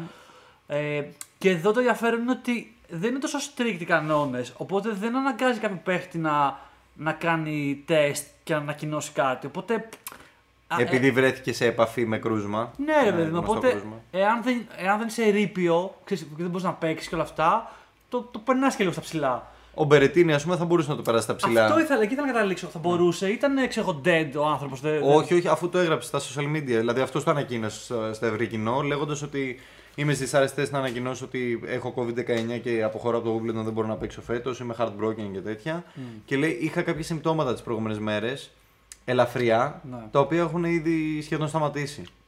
Αλλά παρόλα αυτά θεώρησα ότι πρέπει να προστατεύσω τους πάντες γύρω μου και να προχωρήσω σε τεστ το οποίο βγήκε θετικό, άρα πρέπει να αποχωρήσω. Σίγουρα Ναδάλ Τζόκοβιτς δεν έχουν καν κάνει τεστ. Και, και υπάρχει ένα βιντεάκι με Τζόκοβιτς στο πρώτο αγώνα που τον δείχνουν στα, εκεί που καθόταν κάτω να, να φυσάει τη μύτη ξέρω, να κάνει τέτοιο. Σε φάση λες, παίζει να, ξέρεις, να ήταν συμπτώματα κορονοϊού, ξέρεις αυτά. Αλλά ε, ε, για μένα εδώ ρε παιδί μου είναι, είναι λίγο debatable. Δηλαδή, πώς το πω, πες, ότι δεν ονομαζόταν κορονοϊός αυτό και ονομαζόταν μια, μια γρυπούλα, whatever. Ναι. Θα, θα έπρεπε να πεις ε, ανακοινώνω ότι ε, είμαι, είμαι, είμαι, καλά, αλλά επειδή έχω μια γρυπούλα πρέπει να αποσυρθώ από το Wimbledon. Ούτε για αστείο. Ούτε για αστείο. ναι, δηλαδή σε κάποια φάση λίγο πρέπει να διαχωριστεί αυτό, αυτή την κατάσταση. Γιατί πλέον δεν νομίζω ότι είναι τόσο μεγάλος ο κίνδυνος που θα πρέπει να αποκλείεται ο παίχτης επειδή έχει κάποια συμπτώματα κορονοϊού. Μου φαίνεται λίγο ξέρεις. Σε κάποια φάση πρέπει να περάσουμε σε ένα άλλο στάδιο που θα λες: Οκ, ναι, έχω κάποια συμπτώματα, αλλά ξέρεις τι, όλοι οι εμβολιασμένοι. Το ανακοινώνω είναι... για να μην με πλησιάζετε ας ναι, πούμε, και να υπάρχει απόσταση. Μπορώ να παίξω, ατομικό άθλημα είναι τι σε κόφτει, ξέρω εγώ. Τέλος πάντων. Ε, το λέω γιατί προφανώς. Είναι, είναι πράγματι ένα θέμα που σηκώνει πολύ συζήτηση γιατί βλέπουμε ότι έχει, έχει ανέβει, έχουν ανέβει πάλι τα κρούσματα και κάποιοι άνθρωποι βρίσκονται στο νοσοκομείο. Οπότε σου λέει ότι Οκ, okay, ένας, ένας αθλητής μπορεί να μην πάθει τίποτα, αλλά μπορεί ας πούμε ο... Λέω τώρα να καλέσει, να είναι κοντά του ο, Πώς το λένε, πώς, πώς, ο supervisor, ας πούμε, που συνήθως ο supervisor είναι μεγάλοι και να κολλήσει από τον Μπερετίνι ή κάποιο ναι, στα locker rooms. Ναι. Και αυτός ο άνθρωπος να χρειάζεται να πάει στο νοσοκομείο για να έχει επιπλοκές. Και εκεί θα πεις, δεν είναι δυνατόν να το επιτρέψαμε αυτό. Εντάξει, συμφωνώ μαζί σου ότι θα πρέπει κάποια στιγμή και ο κορονοϊός να περάσει στη συνείδησή μας σαν μια βαριάς μορφής γρήπη και να τελειώνει το θέμα. Ναι, ρε, δεν μπορείς συνέχεια να, να, να, να κόβεις απότομα οποιαδήποτε Έχουν περάσει τρία δραστηριότητα. χρόνια, δηλαδή είναι, είναι too much η κατάσταση. πούστη. Και- και Πρέπει το- να συνεχιστεί η ζωή ακόμα και αν κάποιοι άνθρωποι θα βρουν στο νοσοκομείο όπως θα βρισκόντουσαν και με μια πνευμονία και Α- με μια γρήπη που ακριβώς. θα κόλλαγαν και θα τους γίναγε. Και στην τελική, αν είσαι παππούς και θες να είσαι στο γλύτο, έχεις πάρει τα, τα ρίσκα σου. Αλλά εντάξει, μην πάμε εκεί τώρα. Αλλά σου λέω, δηλαδή μπορεί Ναι, και. ε, όχι, όχι, Σωτήρη, έχεις πάρα, πάρα, πε- πολύ περισσότερα ρίσκα από το ότι ο Μπερετίν έχει κορονοϊό. Να, μην τρελαθούμε, να τα λέμε και όλα έτσι. Γιατί βλέπεις ότι οι θέσει είναι μία δίπλα στην άλλη Ναι, και ναι. είναι full φίσκα το γήπεδο. Δηλαδή, μπορείς να έχεις κολλήσει από χέρια τους για όλου Πραγματικά, δηλαδή δεν περιμένουν όλοι να κολλήσουν τον Μπερετίνη. Σε αυτό συμφωνώ απολύτως και είναι πολύ κρίμα να χάνονται οι παίκτες από τα τουρνουά σε αυτή τη φάση του κορονοϊού και έτσι όπως έχει πάει το πράγμα. Και μπορεί ο Περτίνη να, να, να πιέσει κιόλας να το πει, επειδή λέει ότι άμα, άμα το κρύψε μπορεί να βγει και να λένε Ακριβώς ο αυτό θα Περτίνη συνέβη. το κρύψε και δεν ξέρω τι. Και κόλλησε τι και ο να Ναδάλ γίνει. και κόλλησε και ο Τζόκο και κόλλησε τους μισούς Α. παίκτες και ουσιαστικά το Wimbledon ε, Και να χάλασε φέτος χάρη στον Μπερετίνη. Και, και ο Τσίλιτς αντίστοιχα νομίζω πάλι. Και ο Μαριντσίλη δυστυχώς που και αυτός είναι στο γρασίδι ένα force. Και ειδικά φέτος με το πόσο καλά πήγε στο Ρολάν Καρό, εγώ ήταν από τους παίκτες που θέλω πολύ να τον δω στο γρασίδι και τον θεωρούσα υπολογίσιμη δύναμη. Δυστυχώς δεν θα τον δούμε ούτε αυτόν. Οπότε πολλοί lucky losers ε, ήταν όντως lucky και εμφανίστηκαν στο tour. Ισχύει. Ένας από αυτούς ήταν ο Ηλίας Ίμερ, ο οποίος όμως έχασε 3-0 σετ από τον Γκαρίν. Από τον Κρίστιαν Γκαρίν που ήταν να παίζει με τον Μπερετίνη στον πρώτο γύρο. Που θα είναι δύσκολη κλήρωση για Μπερετίνη για πρώτο γύρο. Κρίστιαν Γκαρίν. Ε, Είναι ένας top 20 παίκτη. Ναι, ναι, ναι, ισχύει αυτό, εντάξει, ισχύει. δηλαδή, οκ. ε, ο Ίμερ εν τω μεταξύ και αυτός δεν κάνει, έχει εμφανιστεί έτσι. Δηλαδή. Όχι Ο, ότι ο, ποτέ ο, ήταν. ο Ηλίας Ίμερ ποτέ δεν ήταν κάτι ιδιαίτερο. Ναι. Ο Μίκαελ Ίμερ είναι που Α, όντως οκ. κέρδισε τον πρώτο γύρο και Ναι. παίζει στο δεύτερο γύρο. Α, οκ, και κέρδισε οπότε μάλιστα κέρδισε. πολύ εμφατικά τον Dan Evans. Ε, Που δεν το περίμενες αυτό. Τώρα Άγγλος στο Wimbledon με Ισχύει τέτοια αυτό. εμπειρία όπως ο Daniel Evans. ισχύει. Δε, δε, με τίποτα δεν έβλεπα το 3-0. Με τίποτα. Λοιπόν, τι, ποιος, ποιος άλλος έχουμε; Ε, Είπαμε για τον... Ε, α, πάμε πάμε στο, στο πρώτο μέρος του ταμπλό, στο πάνω μέρος. Κοκκινάκης που πλέον νομίζω αρχίζει και δεν παίζει τα qualifiers μετά από, από καιρό ρε παιδί. Συνήθως στα Grand Slams Ακριβώς, έπαιζε ακριβώς. qualifiers γιατί έχει βελτιώσει Έπαιξε πολύ το- unseeded ουσιαστικά ε, ε, στο main draw κατευθείαν. Βρήκε έναν... Ε, Το Μαχρεζάκ. που είναι, είναι top 100 αυτός έτσι από ό,τι θυμάμαι. ή Ναι, όχι. ναι, ναι. Καλός παίκτης είναι. Εμφανίζεται στα ATP Tour. 91 ranking. Τον κέρδισε σχετικά, δεν το είδα το μάτσο, ούτε έχω δει highlights, αλλά βλέπω τον κέρδισε σχετικά Ε, εύκολα, έτσι. 3-0 σε τέλος πάντων, σε κάθε περίπτωση. Ναι, ναι, ναι. Δύσκολο δεν το λες. Ε, Ε, και παίζει στο δεύτερο γύρο με Τζόκοβιτ που είναι πολύ ενδιαφέρον matchup. Τζόκοβιτ Κοκκινάκη. Ε, Ισχύει. Ε, Όταν λέγαμε τι αποδόσεις το. ε, Είχαμε αρχίσει το podcast που λέγαμε. Όχι, Γιατί, δεν το έχουμε ανοίξει. γιατί σκεφ... ναι, αυτό που λέγαμε είναι ότι ρε παιδί μου. Προφανώς είναι φοβορή ο Τζόκοβιτ. Έτσι είναι, έχει πάρει στο Grand Slam. Νομίζω έχει πάρει τα τρία τελευταία Grand Slam στο, Στο Wimbledon, Wimbledon. ακριβώς. Αλλά ρε παιδί μου, ο Κοκκινάκη δεν ξέρω, έχει ένα στυλ που μπορεί να του δυσκολέψει. Εγώ αυτό λέω κυρίως το, το επιθετικό του στυλ. Και ότι ίσως ε, ξέρεις, ακούμπαγα κάποια, κάποια λεπτά στα κοκκινάκια και έχει απόδοση 12 βέβαια. Ναι, και ο Στάθης του λέει Ναι, εμφατικά βέβαια, μην ξέρει. δώσεις ούτε ένα ευρώ σε αυτό Ναι, γιατί ναι. όπως ας πούμε με το Σβέρεφ θα θυμίσω στο, που παίξανε σε, στο δεύτερο γύρο του... σε ποιο χιλιάρι ήτανε; Στη Μαδρίτη, σε κάποιο χιλιάρι ήταν που παίξανε δεύτερο γύρο με το Σβέρεφ και εκεί φάνηκε η διαφορά του κοκκινάκι με ένα top 5 παίκτη Ναι, πολύ ναι, έντονα. ναι. Ε, εδώ θα φανεί ακόμη περισσότερο. Απλά ρε, ο Σβέρεφ είναι, είναι, είναι παίζει aggressive παιχνίδι σαν το κοκκινάκι θεωρητικά. Οπότε δεν θα παίρνει να το κερδίσει ο κοκκινάκι. Ενώ ο Τζόκοβιτ δεν παίζει το ίδιο aggressive παιχνίδι. Παίζει διαφορετικό στυλ. Γι' αυτό λέω ότι ίσως.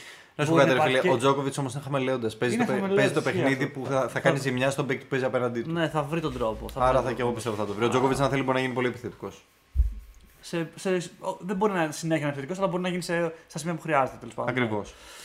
Ε, Ε, ενδιαφέρον, ματσάπ για μένα είναι και με Κετσμάνοβιτ. Αν περάσει τον Αλεχάνδρο Ταμπίλο, ε, ο τρίτος γύρος του Τζόκοβιτ με Κετσμάνοβιτ, ο οποίος είναι ένας νεαρός Σέρβος που έχει ανέβει πάρα πολύ φέτος. Έχει φτάσει στο full potential του και νομίζω ότι θα είναι ωραίο το ματσάπ. Κατά τα άλλα, στο κάτω κομμάτι, ε, στο πάνω κομμάτι, ο Τιμ Βαν Ράιτχόφεν κερδίζει Φεντερίκο Ντελμπόνι στα 3-0 σετ. Μαλάκα, είναι, Μάλιστα 7-6-6-1-6-2. είναι που λέγαμε ο τύπος που κέρδισε το, το, τουρνουά από το πουθενά. ε, Έτσι, το- το που σενάριο. κέρδισε το Medvedev στον τελικό. Ε, και παίζει δεύτερο γύρο με Ράιλι Οπέλκα. Πώς το βλέπεις; Ε, ξέρεις τι, οκ, προφανώς ε, στη χειρότερη θα πάνε σε πολλά tie breaks, νομίζω, στη χειρότερη. Σωστό. Εγώ θα πω ότι Ε. είναι πολύ θετικό για τον Van Rijthofen ότι κέρδισε τόσο εμφατικά το Medvedev που έχει ένα από τα δυνατότερα σερβίς του tour.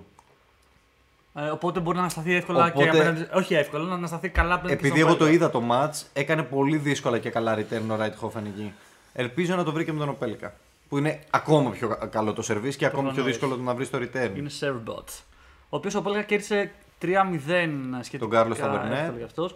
Ωραίο ματσάκι ήταν Σίνερ Βαβρίνκα. Ε, Πολύ ωραίο μάτς. Ε, Βαβρίνκα τον έχω, δει- έχει ανέβει ο άνθρωπος και μου τη σπάει ρε φίλε μου το Βαβρίνκα δεν ασχολείται κανείς. Ασχολούνται όλοι με το ότι θα επιστρέψει η Σερίνα Williams, θα επιστρέψει ο Άντι Μάρεϊ, κάνει καλή δουλειά, Ναι. επιστρέφει ο, ξέρω εγώ, ο Τζο Γουίλφριτ Τσόγκα, ο, ο Μάνουελ Τελπότρο. Ρε φίλε, κανείς δεν ασχολείται με τον καημένο τον Βαβρίνκα, ο οποίος κάνει πολύ τίμιες προσπάθειες να επιστρέψει, παίρνει παιχνίδια στα πόδια του. Πρώτο γύρο του τυχαίνει Σίνερ, δηλαδή πιο Πρα- άτυχο πεθαίνεις. Ισχύει, ρε φίλε, αυτό είναι μαλακία. Προφανώς αν είχε ένα, ένα. Δεν σου λέω τώρα. Ο Σίνερ δεν είναι top 10 ή whatever, κοντά στο top 10. Είναι το, το, ο, ο δέκατος νομίζω. είναι. Ναι, αν του είχε τύχει κάποιος, ξέρω εγώ, ε, top 100. Όχι, ο 11, ο 11. Αν του είχε τύχει κάποιος 100 μέχρι 50, πιστεύω θα είχε περάσει ο Βαβρίνκα. Και Ναι. γενικά, ρε παιδί μου, μπορούμε να το δούμε και λίγο σε σύγκριση με τον ε, Dominic Team, ο οποίος έχει προσπαθεί να γυρίσει και μπουρδες, δεν έχει καταφέρει τίποτα. Ναι, ο Και- Βαβρίνκας στα 34 του ρε φίλε πάει. Κάνει σοβαρές προσπάθειες. Εγώ θέλω πάρα πολύ να τον δω να γυρνάει. Ο Εγώ- Βαβρίνκα είναι από τους αγαπημένους μου παίκτες. Πιστεύω θα. Ναι, και ειδικά αυτό το backhand που έχει, ρε φίλε, μην υπάρχει. Το backhand του είναι σκοτώνει, σκοτώνει. Και σιγά σιγά το βρίσκει. Α, Έπεσε πάνω στο Σίνερ του, κέρδισε σετ. Αλλά δεν κατάφερε, λύγησε στο, στο τέταρτο σετ. Ε, Ε, ναι και ο Μάικλ Ίμερ που λέγαμε. α, ε, δεν νίκησε τον Ντάνιελ, ναι, βλακεία είπα. Τον Ντάνιελ Αλτμάιερ κέρδισε 3-0. Που και πάλι για τον Μίκαελ Ίμερ δεν ήταν εύκολο ματς. Και τώρα το match up του με το Σίνερ είναι ψιλοατυχία για δεύτερο γύρο, θα δούμε. Αυτή είναι αδέρφια με τον. Ε... Με τον Ηλίας Σίμερ, ναι. Ο Ηλίας είναι μεγαλύτερος. οκ. Αλλά δεν έχει το ταλέντο του Μίκαελ. Ο Μίκαελ Λίμερ είναι ακριβώς ίδια ηλικία με τον Τσιπά Παίζανε και είναι από μικρά παιδιά Ναι, που και παίζουν από τα παίζανε- juniors μαζί. Και λέω νομίζω όλο το κατουράτσι που το, το, το πατάει. Στα, ε, το- στα, στα junior τον ψιλοπάταγε ο Ήμερ. Όντως. Αυτό το λένε και οι δυο τους. Ε, Andy Murray κερδίζει James Duckworth. Καλό ντρό και το έκανε με τρόπο εμφαντικό ο Murray. 4-6-6-3, 6-2, 6-4 στα 4 σετ. Ε, μάλιστα ο Duckworth ε, έγινε ένα ωραίο άγκρο εκεί. Είπε στον. Ε, ζήτησε να κλείσουν έτσι και πει ε, του, court, του, court, ε, του center court και λέει ο, ο τέλος πάντων αποφάσισε ο διαιτητής να μην κλείσεις και πει και του λέει αν, αν ήμουν ο αντίπαλός μου, αν ήμουν ο Αντιμάρη που το ζητάει γι' αυτό θα το κάνατε με κλειστά τα μάτια. Και τι είπα, απλά. Ε, τι, α, εντάξει, ο Μάρι δεν το σχολίασε, απλά είχε πλάκα που το είπε έτσι για να ακουστεί. Ε, Ο Σερ Άντι Μάρεϊ. και μετά θα έχουμε πάλι ωραίο matchup γιατί έχουμε, θα έχουμε Ίσνερ Μάρεϊ. Τζον Ίσνερ Άντι Μάρεϊ, πολύ, πολύ ενδιαφέρον. Δεν ξέρω τι να πω για αυτό το matchup. Ε, θα έλεγα Μάρεϊ πιστεύω σχετικά εύκολα, αλλά θα είναι ωραίο μάτσο όπως και να έχει. Γιατί πάλι έχουμε με, με ένα Ναι. servbot εκεί πέρα. Που... Έχουμε Servbot, το οποίο βέβαια νίκησε τον άκυρο qualifier Couacaud στα 5 set. Ναι, ναι, ναι. Δυσκολεύτηκε ο Ίσνερ εδώ και είναι και γενικά να ξέρετε η, η παράδοση του Ισνερ να πηγαίνει στα 5 set σε πρώτους γύρους. Ε, που εντάξει, εντάξει μεγαλό, πώ είναι 37, εμείς και ο Ναι, Μάρεϊ ναι, μεγάλος, δεν μεγάλος. είμαι μικρός. Είναι μεγάλος απλά το θέμα είναι ότι ο Ισνερ δεν παίζει, δεν παίζει τέννη, παίζει σερβί. Αυτό ρε φίλε, δηλαδή ο τύπος μπορεί να παίζει μέσα 45 έτσι που λέει Ακριβώ. λόγος, δηλαδή. είναι, είναι μαλάκα, έχεις βρει το, το, το, μυστικό για να βγάζει εκατομμύρια. Είναι τρελή φόρμουλα. Χωρίς να κάνεις πολλά όλα έτσι. Είναι τρελή φόρμουλα. Και να πέσει και τα διπλάκια σου έτσι εύκολα σχετικά. Γιατί σηκώνει και διπλά ο Ισνερ προφανώς. Ε, Ναι. Ωραία. Εντάξει, να πούμε βέβαια ότι στα διπλά φέτος έχει κάνει τρελά πράγματα. Έχει Ναι. 23 και τα 3 χιλιάρια του χώματος με διαφορετικούς συμπαίκτες. Όντως, δεν το θυμάμαι ότι. Ναι, ναι, και ήταν ο πρώτος που το έχει κάνει. Ακραίος. Ε, εντάξει, προφανώς το σερβίς μετράει πολύ και στα διπλά έτσι. Ναι. Γι' αυτό κιόλα. Ε, παρακάτω, εντάξει, πολύ σημαντικός αγώνας ήταν ε, να δούμε τον Γκάλος Αλκαράθ, ο οποίος ένα γρασίδι είχε παίξει πριν και το έχασε. Οπότε περιμέναμε ότι θα έρθει και θα δυσκολευτεί και πράγματι δυσκολεύτηκε ενάντια στο Γιάννη Λέναρντ Στρούφ και μάλιστα φαινόταν ότι μάλλον χάνει και το match. Ακριβώς, φίλε. Αλλά κλασικά Αλκαράθ ε, ε, έχει δείξει πλέον το παιδί ότι πνευματικά είναι πολύ μεγαλύτερος από την ηλικία του. Δηλαδή, στο τέταρτο σετ που ήταν 2-1 μπροστά ο Στρούφ, πήγε στο tie break. Ναι. Και με 2-1 μπροστά το Στρούφ στο tie break κατάφερε και βρήκε τον καλύτερο του εαυτό για να το κερδίσει 7-3 το tie break και μετά να κάνει ένα 6-4 στο final, ε, στο deciding set και να πάρει ένα match που αρχικά δεν του ανήκε. Ναι, και, αλλά βλέπεις δηλαδή λίγο στο, παιχνίδι- άμα έλεγες στο παιχνίδι, έχει πολύ αυτό πίσω που Δηλαδή δεν, δεν, είναι ότι υπάρχει. αγχώνεται ότι ο μαλάκα τώρα θα χάσει το μάτι. σα ίσα. Στα κρίσιμα σημεία, μαλάκα λες και βρίσκεις το κλειδί για να γυρίσεις το, το momentum. Είναι τρελό ότι είναι 10 19 χρόνια αυτό το παιδί. Ε, Που εντωμεταξύ λέει, κάποιοι, κάποιοι του δίνανε φαβορή ξέρω, εγώ, μετά τον, τον Τζόκοβιτ για το γρασίδι. Που ούτε καν. Δηλαδή, Ούτε δεν... καν, ούτε καν, ούτε καν. Θα Δηλαδή- δυσκολευτεί πολύ και όταν θα φτάσει σε γερά matchups. Θα Προφανώς. δυσκολευτεί, αλλά Προφανώς. είναι καλό που παίρνει παιχνίδια στα πόδια του Ναι. γιατί Μπορεί και αυτό να το αυξάνει βρει. και η αυτοπεποίθησή του και η αυτοπεποίθησή μας απέναντί του. Ισχύει αυτό. Ε, θα, θα έχει ενδιαφέρον να δούμε. Δηλαδή είναι το ερωτηματικό θα λέω το τουρνουά Αλκαράς. Μπορεί Έτσι. να φτάσει μακριά, μπορεί και να φάει τα πόδια του στο, ξέρω, στον επόμενο γύρο που λέει ο λόγος. Ναι.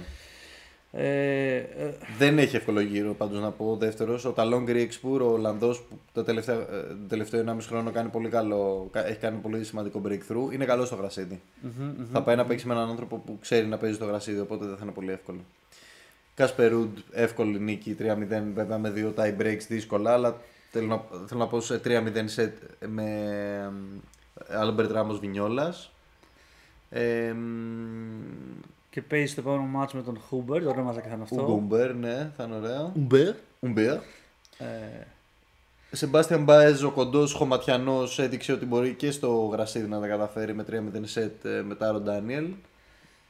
Ο οποίος Τάρο Ντάνιελ είχε πάρει στο Ρολάν Γκαρός τώρα στον πρώτο γύρο, αν δεν κάνω λάθος, ένα σετ από τον Τζόκοβιτς. Καλός Mm. παίκτης. Τιαφό, που να θυμίσουμε ότι πέρυσι στο πρώτο γύρο είχε κερδίσει τον Τζιπά. Τιαφό. Με 3-0 σετ τον είχε κερδίσει και τώρα κέρδισε πάλι με 3-0 σετ το Μμμ. Βαβασόρι. Ε, και είναι συνταρισμένος, βλέπω, 23 ο Τιαφό. Ναι, ναι. Εν τω μεταξύ, όπως έχει ιδέε μαλάκα, έχει, παίζει με δύο qualifiers προς τους δύο γύρους. Τέλειο έτσι. Τρελή γολφαρδία. Για να, γιατί προ- άμα κερδίσει σημαίνει γύρω στα 150 χιλιάρικα στην τσέπη. Έτσι, Έτσι, απλά. με δύο qualifiers. Ναι, ναι. Μμμ, Φούξοβιτς πιο κάτω έχασε τον Μπουμπλίκ. Ε, Μπουμπλίκ ωραίος εδώ πέρα. Καθάρισε πολύ εύκολα. Πολύ έτσι. εύκολα το Φούξοβιτς που δεν είναι εύκολος παίκτης. Παύλο Καρένιο Μπούστα δυστυχώς αποσύρθηκε με κάποιο τραυματισμό ε, στο δεύτερο σετ που έπαιζε με τον Ντούσαν Λάγιοβιτς. Ε, Κάμερον Νόρι ε, ε, εύκολο, εύκολα περνάει Παύλο Αντούχαρ. Και με Μου έκανε bagel. εντύπωση που τον Νόρι τον βάλανε σε ένα κορτ τελείως άκυρο, ξέρω εγώ. Όντως. Κορτ 12-18, ξέρω κάτι άκυρο. Που είναι Άγγλος, top 10 παίκτης. Ναι, ναι, Θα έχει πρέπει να τον το- έχουν βάλει σε center court γενικά, αλλά δεν τον βάλανε. Ε, Κάπως μπορεί να βρήκαν να παίζαν Δεν τους άλλοι. βγήκαν προφανώς. Ε, Ράιαν Πένιστον που λέγαμε, ότι και αυτός είναι ένας ε, καινούριος Άγγλος που έχει αρχίσει να φαίνεται τώρα τ- στα τελευταία τουρνά στο γρασίδι. Νίκησε τον Χένρι Λάξονεν πάρα πολύ πιστικά, πιο πιστικά και από ότι ο Ναδάλ και ο Τζόκοβιτς και όλοι τους, 6-4, 6-3, 6-2. Και παίζει με Steve Johnson στο δεύτερο γύρο, τον Αμερικανό. Ο Πένιστον θεωρώ ότι θα προχωρήσει σε αυτό το τουρνουά γιατί είναι μεγάλη του ευκαιρία, του δόθηκε το wildcard και είναι και ένα, μια επιφάνεια στην οποία προφανώς παίζει καλά. Θα κάνει ένα breakthrough σε αυτό το, σε αυτό το τουρνουά. Ε, Αυτά είναι τα μεγάλα ονόματα ως επιτοπλίστων και, ο- και, και φυσικά η μεγάλη ήττα. σε ένα πολύ ωραίο μάτσα εδώ πέρα, ναι. Ναι, ματσάρα Αλεχάντρο Νταβίδοβιτς Φωκίνα με Χιούμπερτ Χούρκατς που. Οκ, είναι πολύ δύσκολο matchup για πρώτο γύρο για το Χούρκατς, δεν λέω. Είναι μεγάλος παίκτης ο Φωκίνα, αλλά ρε φίλε είσαι Χούρκατς και είναι γρασίδι. Είστε Ναι. 4-5 άνθρωποι. Ήταν λίγο το σοκ του πρώτου γύρου πιστεύω. Και εν τω μεταξύ είχε, ε, είχε βάλει στα social ο Χούρκατς ότι λέει για, για κάθε άσο που, Ναι. που θα κάνει στο, στο γρασίδι Ω, θα, εσύ. θα δίνει 100 ευρώ. Που θα κάνει στο, όχι στο γρασίδι, που θα κάνει στο Wimbledon. Και είναι, λέει, είναι, είναι κατάρα αυτή τον, ε, όταν κάνεις τέτοια πράγματα. Ότι, δηλαδή νομίζω και είχε κάνει κάτι ο Τσίλιτ στο Μαϊάμι και πάλι είχε αποκλειστεί στο πρώτο γύρο. δηλαδή ε, καλύτερα ίσως αυτό να, μην- να μην το ανακοινώσεις και μετά στο τέλος να λες ότι ξέρεις, ε, θα κάνω γι' αυτό έτσι. για- Πω, πω, μαλάκα το θυμήθηκα, πολύ Ναι. cringy. Που θα, θα δίνεις στην Ουκρανία νομίζω. Θα Στην έδινε Ουκρανία σε είχε πει ότι θα έδινα για κάθε άσο μου θα έδινα 100 τόσα ευρώ, λεπτά. 100 something. ευρώ, θα Ναι. έδινα. Ε, Στην Ουκρανία. Ωραία, τέλος πάντων. Οπότε ναι, τώρα μπαίνουμε σε full ρυθμός για, την, ε, για τον τρίτο γύρο. Α, βασικά όχι, έχουμε και Έχουμε το το δεύτερο second μισό. round, ναι. Το, Σε- το, έχουμε- όχι, first- ε, συγγνώμη, έχουμε το δεύτερο μισό. Ε, στο οποίο να πούμε μόνο τα σημαντικά, ας πούμε. Ναι, γιατί βλέπω λίγο εδώ πιο... Ένα, ένα σημαντικό που θέλω να πω είναι ότι ο Μπένζαμιν Μπόνζι που τον νίκησε ο Τσιπάς πριν από δύο τουρνουά πολύ εύκολα κέρδισε πολύ εύκολα ο ίδιος 6-3-6-3-6-1 τον όποιος το θυμάται τον Σντέβαν Κόλαρ ο οποίος κόντεψε να νικήσει τον Τσιπά στο δεύτερο γύρο του, του Ρολάν Γκαρός μην τα πάρω Μμμ. By the way, ρε φίλε, τι σημαίνει το, το LL που έχει δίπλα εδώ πέρα; Lucky Loser. Lucky είναι, loser. Α, έφυγε μπήκε στη κάποιος, ναι. θέση του, του Μάριν Τσίλιτς. OK, OK, OK. Ε, Άλεξ Ντε Μινόρ εύκολη νίκη. Τζένσον Μπρούκσμπι εύκολη νίκη. Προχωράνε. Σβάρτσμαν. Τζακ Ντρέιπερ που και αυτός είναι ένας νέος Άγγλος που έχει φανεί τον τελευταίο καιρό. Προχωράει με 3-0 σετ. Λίαμ Μπρόντι. Γενικά οι Άγγλοι τα πήγαν πολύ καλά. Σάπο πέρασε Ε, Σβάρτσμαν εύκολα τον Κόσλοβ. Ε, Σαποβάλοβ πέρασε σε 5 σετ κατά, ε, με τον Άρθουρ Ιντερνες, τον Γάλλο. μμμ. Δεν νομίζω ότι ο Σαποβάλοβ θα κρατήσει πολύ γενικά. Μπράντον Ακασίμα, ας πούμε, πιστεύω ότι είναι ένα matchup στο δεύτερο γύρο του Σαποβάλοβ που δεν θα το υπερκεράσει το εμπόδιο. Α, θα έχει ενδιαφέρον αυτό το μάτς. Ε, βλέπουμε ο Μπαουτίστα Γκουτ πολύ εύκολα μαλάκα 6-1, 6-3. Πάρα Με πολύ φόρο το τελικό πιστικά, με ναι. Τσιπά. Εμφατική νίκη και Συνεχίζει. φαίνεται ότι ο Αγκούτ έχει. Ε, θα πάει βαθιά στο τουρνουά σίγουρα. Ειδικά τώρα που λείπει Μπερετίνη, που λείπει Τσίλης, που Ναι. λείπουν. Πάντως και αυτό το μάτς ε, RBA, του Αγκούτ ε, και η νίκη του, ECB. και η νίκη του που, που είπαμε πριν ε, που έπαιζε ο Τσιπάς ε, το, Με με τον τον Μπόντζη. Μπόντζη δείχνει ρε παιδί μου το πόσο εύκολα και αυτοί οι αντίπαλοι που κέρδισε ο Τσιπάς κερδίζουν το, το πρώτο γύρο ότι ρε παιδί μου ο Τσιπάς είναι, ρε παιδί μου, δεν, δεν είναι τυχαία τα αποτελέσματα που έχει κάνει και Σωστό, ότι, σωστό. και ότι πατάει γερά στο γρασίδι κατά κάποιο τρόπο. Παρόλο που το γρασίδι γλιστράει, Ναι, ο αυτό Τσιπάς ήθελα να πατάει κάνω. γερά. Πατάει πάνω γερά ε, κάπου. Στο γλιστερό γρασίδι. Δεν γλιστράει ο Τσιπάς. Ο κύριος φαίνεται να γλίστρισε λίγο στον πρώτο του γύρο με τον άκυρο. Άκυρο, 200 τι είναι αυτό; ποτέ, πο- ποτέ ξανακουστέντα στο ATP Tour P Jab. Ε, τον Άγγλο, ε, ο οποίος να πω είναι ακόμη πιο μαυρεδερό από τον κύριο. εντυπωσιακό. Και ο κύριος πάλι και σε αυτό το match έλεγε στη διαιτητή ότι ε, πραγματικά είναι τρελό να μου, να μου κάνουν booing στο δεύτερο service γιατί ξέρεις, ήταν home crowd για τον Jab. Ναι, επειδή ναι, είναι ναι, Άγγλος. ναι. Και ε, κάνανε booing full στον κύριο στα service του. Και της είπε είναι πολύ τέτοιο και δεν δέχομαι ρατσισ... ε, δεχόμουν ρατσισμό τους προάλλες. Δηλαδή, τι άλλο περιμένετε για να αρχίσει να διώχνετε κόσμο. Τη ζήταγε της διαιτητή να διώξει κόσμο. Το γήπεδο. Να το τύπου ότι δεν σέβονται τους παίκτες, αυτό δεν σας αρκεί. Εντάξει, σε αυτό που λέει το θεωρώ πάρα πολύ λογικό. Ε, και- Δηλαδή είναι τρελό που επιτρέπουν σε, σε, σε θεατές να κάνουν booing σε δεύτερο σερβίς και δεν τους τσιμπάνε έτσι όπως είναι και να τους πούνε έξω. Και έχει βγει με- εντωμεταξύ στη συνέντευξη τύπου μετά και με έτρωγε το, φαγε- το φαγητό του κανονικά όπως μίλαγε και λέει ότι νομίζω έφτιαξε και προς το μέρος ενός θεατή. Όχι στον θεατή πάνω, αλλά ξέρεις, κοντά- σε φάση εκεί κα- σε φάση ξέρεις, να, να δείξει την ε, αποδοκιμασία του. Ε, Ναι, Τέλος πάντων και κατάφερες στα 5 σετ να κερδίσεις τον Τζάμπ, ο οποίος ήταν πολύ δύσκολος αντίπαλος για τον κύριο σε αυτόν τον πρώτο γύρο. ε, ε, μετά είχαμε Τόμψον που κέρδισε πολύ εύκολα. Είναι σημαντικό να πούμε ότι ο Τζόρνταν Τόμψον κέρδισε πολύ εύκολα τον Ρομπέρτο Καρμπάλες Μπαένα. Γιατί ο Τζόρνταν Τόμψον είναι που θα παίξει με τον Τσιπά στο δεύτερο γύρο. Μμμ, μμμ. Ένας καλός παίκτης, σταθερός παίκτης, αλλά απ' την άλλη έχει ένα πολύ συγκεκριμένο potential και το έχει κάνει reach. Εγώ θεωρώ ότι είναι θέμα Τσιτσιπά αυτό το παιχνίδι. Δηλαδή, τι θα αποφασίσει ο Τσιπά αν θα παίξει καλά ή όχι. Οκ. Νούμερο 76 βλέπω ο Τόμψον. Να θυμίσω ότι ο Τζόρνταν Τόμψον και ο Στίβ Τζόνσον είναι οι δύο. Που, ο Αυστραλός και ο Αμερικάνος που έχουν το μουστάκι, τα τεράστια μουστάκια. Ε, η φώτο που βλέπω εδώ πέρα, φαι- εντάξει, φαίνεται ότι είναι ένα ενιαίο λίγο. Δεν Για- είναι... γιατί έχει αφήσει και μούσια, αλλά Α. κανονικά είναι ξυρισμένος. Οκ. Είναι μόνο το, μόνο το μουστάκι. Σολιάς. Έτσι. Λοιπόν. Ε, Τσιπάς, ναι, ο- το είπαμε και πριν νομίζω. Ε, σχετικά εύκολα. Το είπαμε πριν ή όχι; Το είπαμε. Ε, 3-1 σετ. Εγώ δεν το αυτό ματσάκι γιατί έπαιζα το δικό μου τουρνουά, το Ναι. δικό μου Grand Slam. Αλλά έβλεπα λίγο στα breaks. Θα ε, καλύψουμε, τα θα breaks. καλύψουμε για το Grand Slam της Φιλοθέης. Έτσι, έτσι. Ε, Στο οποίο να πούμε ήδη ότι ο Σωτήρης είναι στο, στα, στους 16. Ε, και χωρίς πλάκα είναι όντως ένα Grand Slam γιατί ξεκινήσαμε 128 άτομα. Δηλαδή δεν, ε, Ναι, και έχεις νικήσει ήδη τρεις γύρους, έτσι. Έχω κερδίσει τρεις γύρους και πάω στον τέταρτο που παίζω αύριο. Ναι. Ε, θα σε κρατάμε ενήμερος. Μάλλον θα χάσω, αλλά ξέρεις. λοιπόν, ε, ναι, αυτός τι έλεγε ο Ρίτσαρτ, καλός; Καλός παίκτης, δεν μπορούσα να πω ότι δεν είναι καλός. Δηλαδή δεν τον έχω ξαναδεί ποτέ. Απλά ήρθε από τα qualifiers και αυτό πάντα με τρομάζει με τους qualifiers γιατί έχουν παιχνίδια στα πόδια τους. Ναι. Και καλή αυτοπεποίθηση έχοντας πάρει τρεις νίκες ήδη στα Α, έχεις δίκιο συγκεκριμένα αυτό. Ναι. Είναι σε- γρασίδια. Όσο να είναι, έρχεται με, ξέρεις, με, με φόρα. Αλλά και ο Τσιτσιπάς ερχόταν με φόρα γιατί οκ, ε, έχει πολλά παιχνίδια κι αυτός στα πόδια του. Το 7-5 Ε, εδώ πέρα που είχα στο τρίτο σετ, τι ήταν. ε, Ξέρω εγώ. Βασικά νομίζω στο, α, α, στο πρώτο είχαν, ήταν 4-1 πίσω ο Τσιτσιπάς. Κάτι τέτοιο ε, άκουσα. Αυτό δεν το, δεν το είδα καθόλου Είδα- το, το πρώτο κομμάτι. Εγώ είδα μόνο το τέλος που πρόλαβα και να σου πω την αλήθεια, στο 6-4 στο τέλος που έγινε, ε, νομίζω ότι σερβίρε για το match πάλι, το έχασε και του έκανε break νικώντας το 6-4. Ε, Αλλά δεν είμαι α, οκ. σίγουρος. Αλλά δεν είμαι σίγουρος. Στο πρώτο σετ πάντως νομίζω ήταν 4-1 πίσω ο Τσιτσιπάς. Δηλαδή του είχε κάνει δύο break ο αντίπαλος και έκανε μετά δύο break ο Τσιτσιπάς. Και έκανε δύο break ο Τσιτσιπάς, ωραίος. Ναι. Ε, Ωραία, οπότε ναι, θε- θεωρητικά ρε παιδί μου θα. και το- Είπαμε, Μαξίμ Κρεσί κέρδισε Τον Αλιασί. τον Αλιαζίμ. Ε, Τζακ Σοκ πολύ εύκολη νίκη και αυτός μεγάλος και χωρίς πολλά παιχνίδια στα πόδια του αλλά κέρδισε τον Μπερνάμπα Ζαπάτα Μιράλες από τους qualifiers πολύ εύκολα 3-0 set ε, ε, Dan Evans έχασε από τον Jay Kubler ακόμα χειρότερα, καλύτερα να χάνω τον Μιγαλή με 3-0 set και πολύ καθαρά 6-1, 6-4, 6-3 και είναι εντυπωσιακό, φίλε, ότι ο, ο επόμενος γύρος είναι μεταξύ δύο qualifiers. Round 2. Ναι, Καλό. Ντένις Νόβα και Τζέι Κούμπλερ. Να πούμε επίσης ότι ο Χολγκερούν ε, το κολόπεδο που ε, έδιωξε τη μαμά του στο παιχνίδι με το Ρουντ αφού κέρδισε τον Τσίπα στο Ρολάν Καρός έχασα τον Μάρκος Γκυρών 3-0 σετ και δεν μπορώ να πω ότι στεναχωρήθηκα. Πώ σου φάνηκε αγόρι μου! Στη μάπα σου! Πώς το έλεγε; Φερλάντ! Φερλάντ!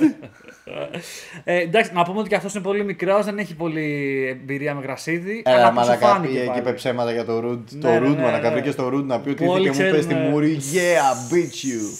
Ναι, ο Ρουντ ρε φίλε, το πιο ευγενικό παιδί του τούρα μου ήρθε και σου έτριβε στη μούρη εσένα το τόσο καλό παιδί. Ναι, ναι. Σε κέρδισε. Ε, Άλεξ Μολτσάν, το που λένε μου, Που λένε σου πέρα- πέρασε. με πάρα πολύ χαρά ανακοινώνω ότι πέρασε 3-1 σετ τον Πέντρο Μαρτίνες. Γερό challenge Πέντρο Μαρτίνες. Ε, και τώρα πάει με Μάρκος Γκυρών που κέρδισε το Χολγκερούν. Ε, τα καλύτερα εύχομαι για τον Μόλτσαν και να τον παίξετε όσο παίζετε στοίχημα. Να τον παίξουμε αγόρι μου, αυτό το λες κάτι να ξέρεις. Δεν έχω ιδέα Να πάτε στην τουαλέτα. πόσο καλύτερο. ε, και Taylor Fritz εντάξει, είχε Λορέντζο Μουσέτη, δεν είχε εύκολο έργο, αλλά 3-0 σετ γιατί είναι Taylor Fritz και είναι γρασίδι. και ο Μουσέτη μας έχει χαιρετήσει λίγο έτσι, κάνω την άλλη Ναι. αποτελέσματα. Εντάξει, είχε και τραυματισμούς έτσι. Ε, ο- Επέστρεψε στο Ρολάν Καρός όμως, να σου θυμίσω. Μετά από τρεις μήνες. Και έχασε από τον Τσιπά στον πρώτο γύρο, οπότε ούτε εκεί έπαιξε. Εντάξει, δεν, είναι- αυτά είναι δικαιολογίες τώρα. Το καταλαβαίνω στήρι μου. Είναι δικαιολογίες. Να πούμε ότι ο Στήρη παίζει με μισό μηνίσκο και Πες τα αγόρι μου, πες τα. με σπασμένα και τα δύο χέρια έτσι. Ναι. και- και Παίζω με το έτσι, κεφάλι, τριγύρω. κάνω, κάνω κεφαλιέ στην μπάλα. Ε, Έχω δει τη ρακέτα στο, στο λαιμό. λοιπόν, Μάκενης Μακδόναλτ προχωράει. Ε, ο Ρίτσαρντ Γκασκέ στα 40 του, 38 πόσο είναι ο Γκασκέ, Ναι. κέρδισε το Χουάου Σόουζα στα 5 σετ. Α, Ο Γκασκέ πάλι πιστεύω ότι είναι underrated πάρα πολύ παίκτης. Γιατί είναι πολύ μεγάλος και κανείς δεν λέει ότι είναι στο τουρ τόσο καιρό και παίρνει πάρα πολύ σημαντικές νίκες. Σηκώνει τουρνουά, Ισχύει. είναι μες στα πράγματα. Δηλαδή Δεν είναι καθόλου τον εύκολο. παρακολουθώ με πάρα πολύ χαρά εγώ τον Γκασκέ. Ε, αριστερόχειρας, πολύ δυνατός. Ε, και παίζει με τον McDonald που είναι αυτός μικρό δεν είναι. ή όχι; Ναι, ο Μακένζι Μακντόναλντ είναι μικρός και είναι πολύ καλός παίκτης και φοβάμαι τον Γκασκέ εκεί θα έχει δύσκολο εμπόδιο να διαβεί.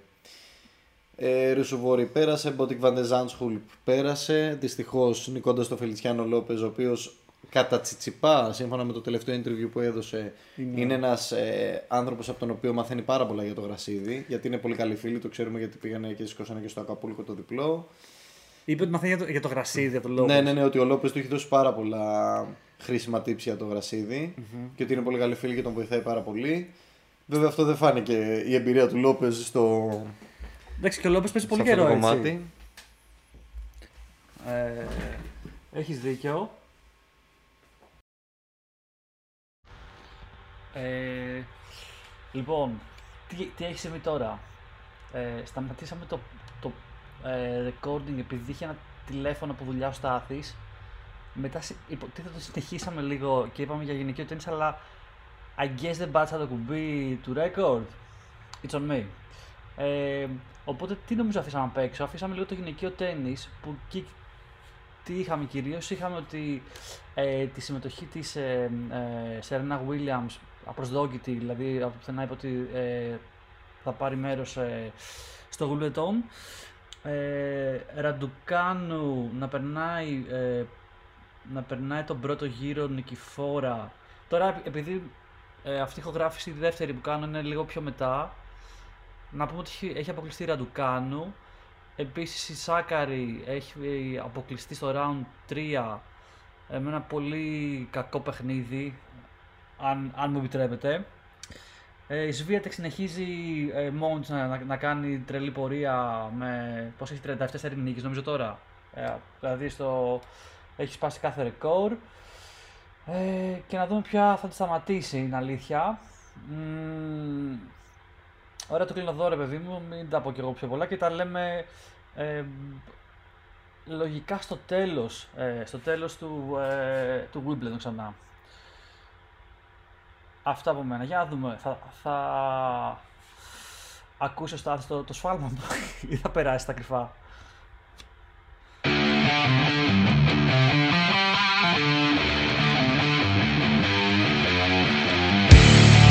Are listening to the Greek Tennis Podcast.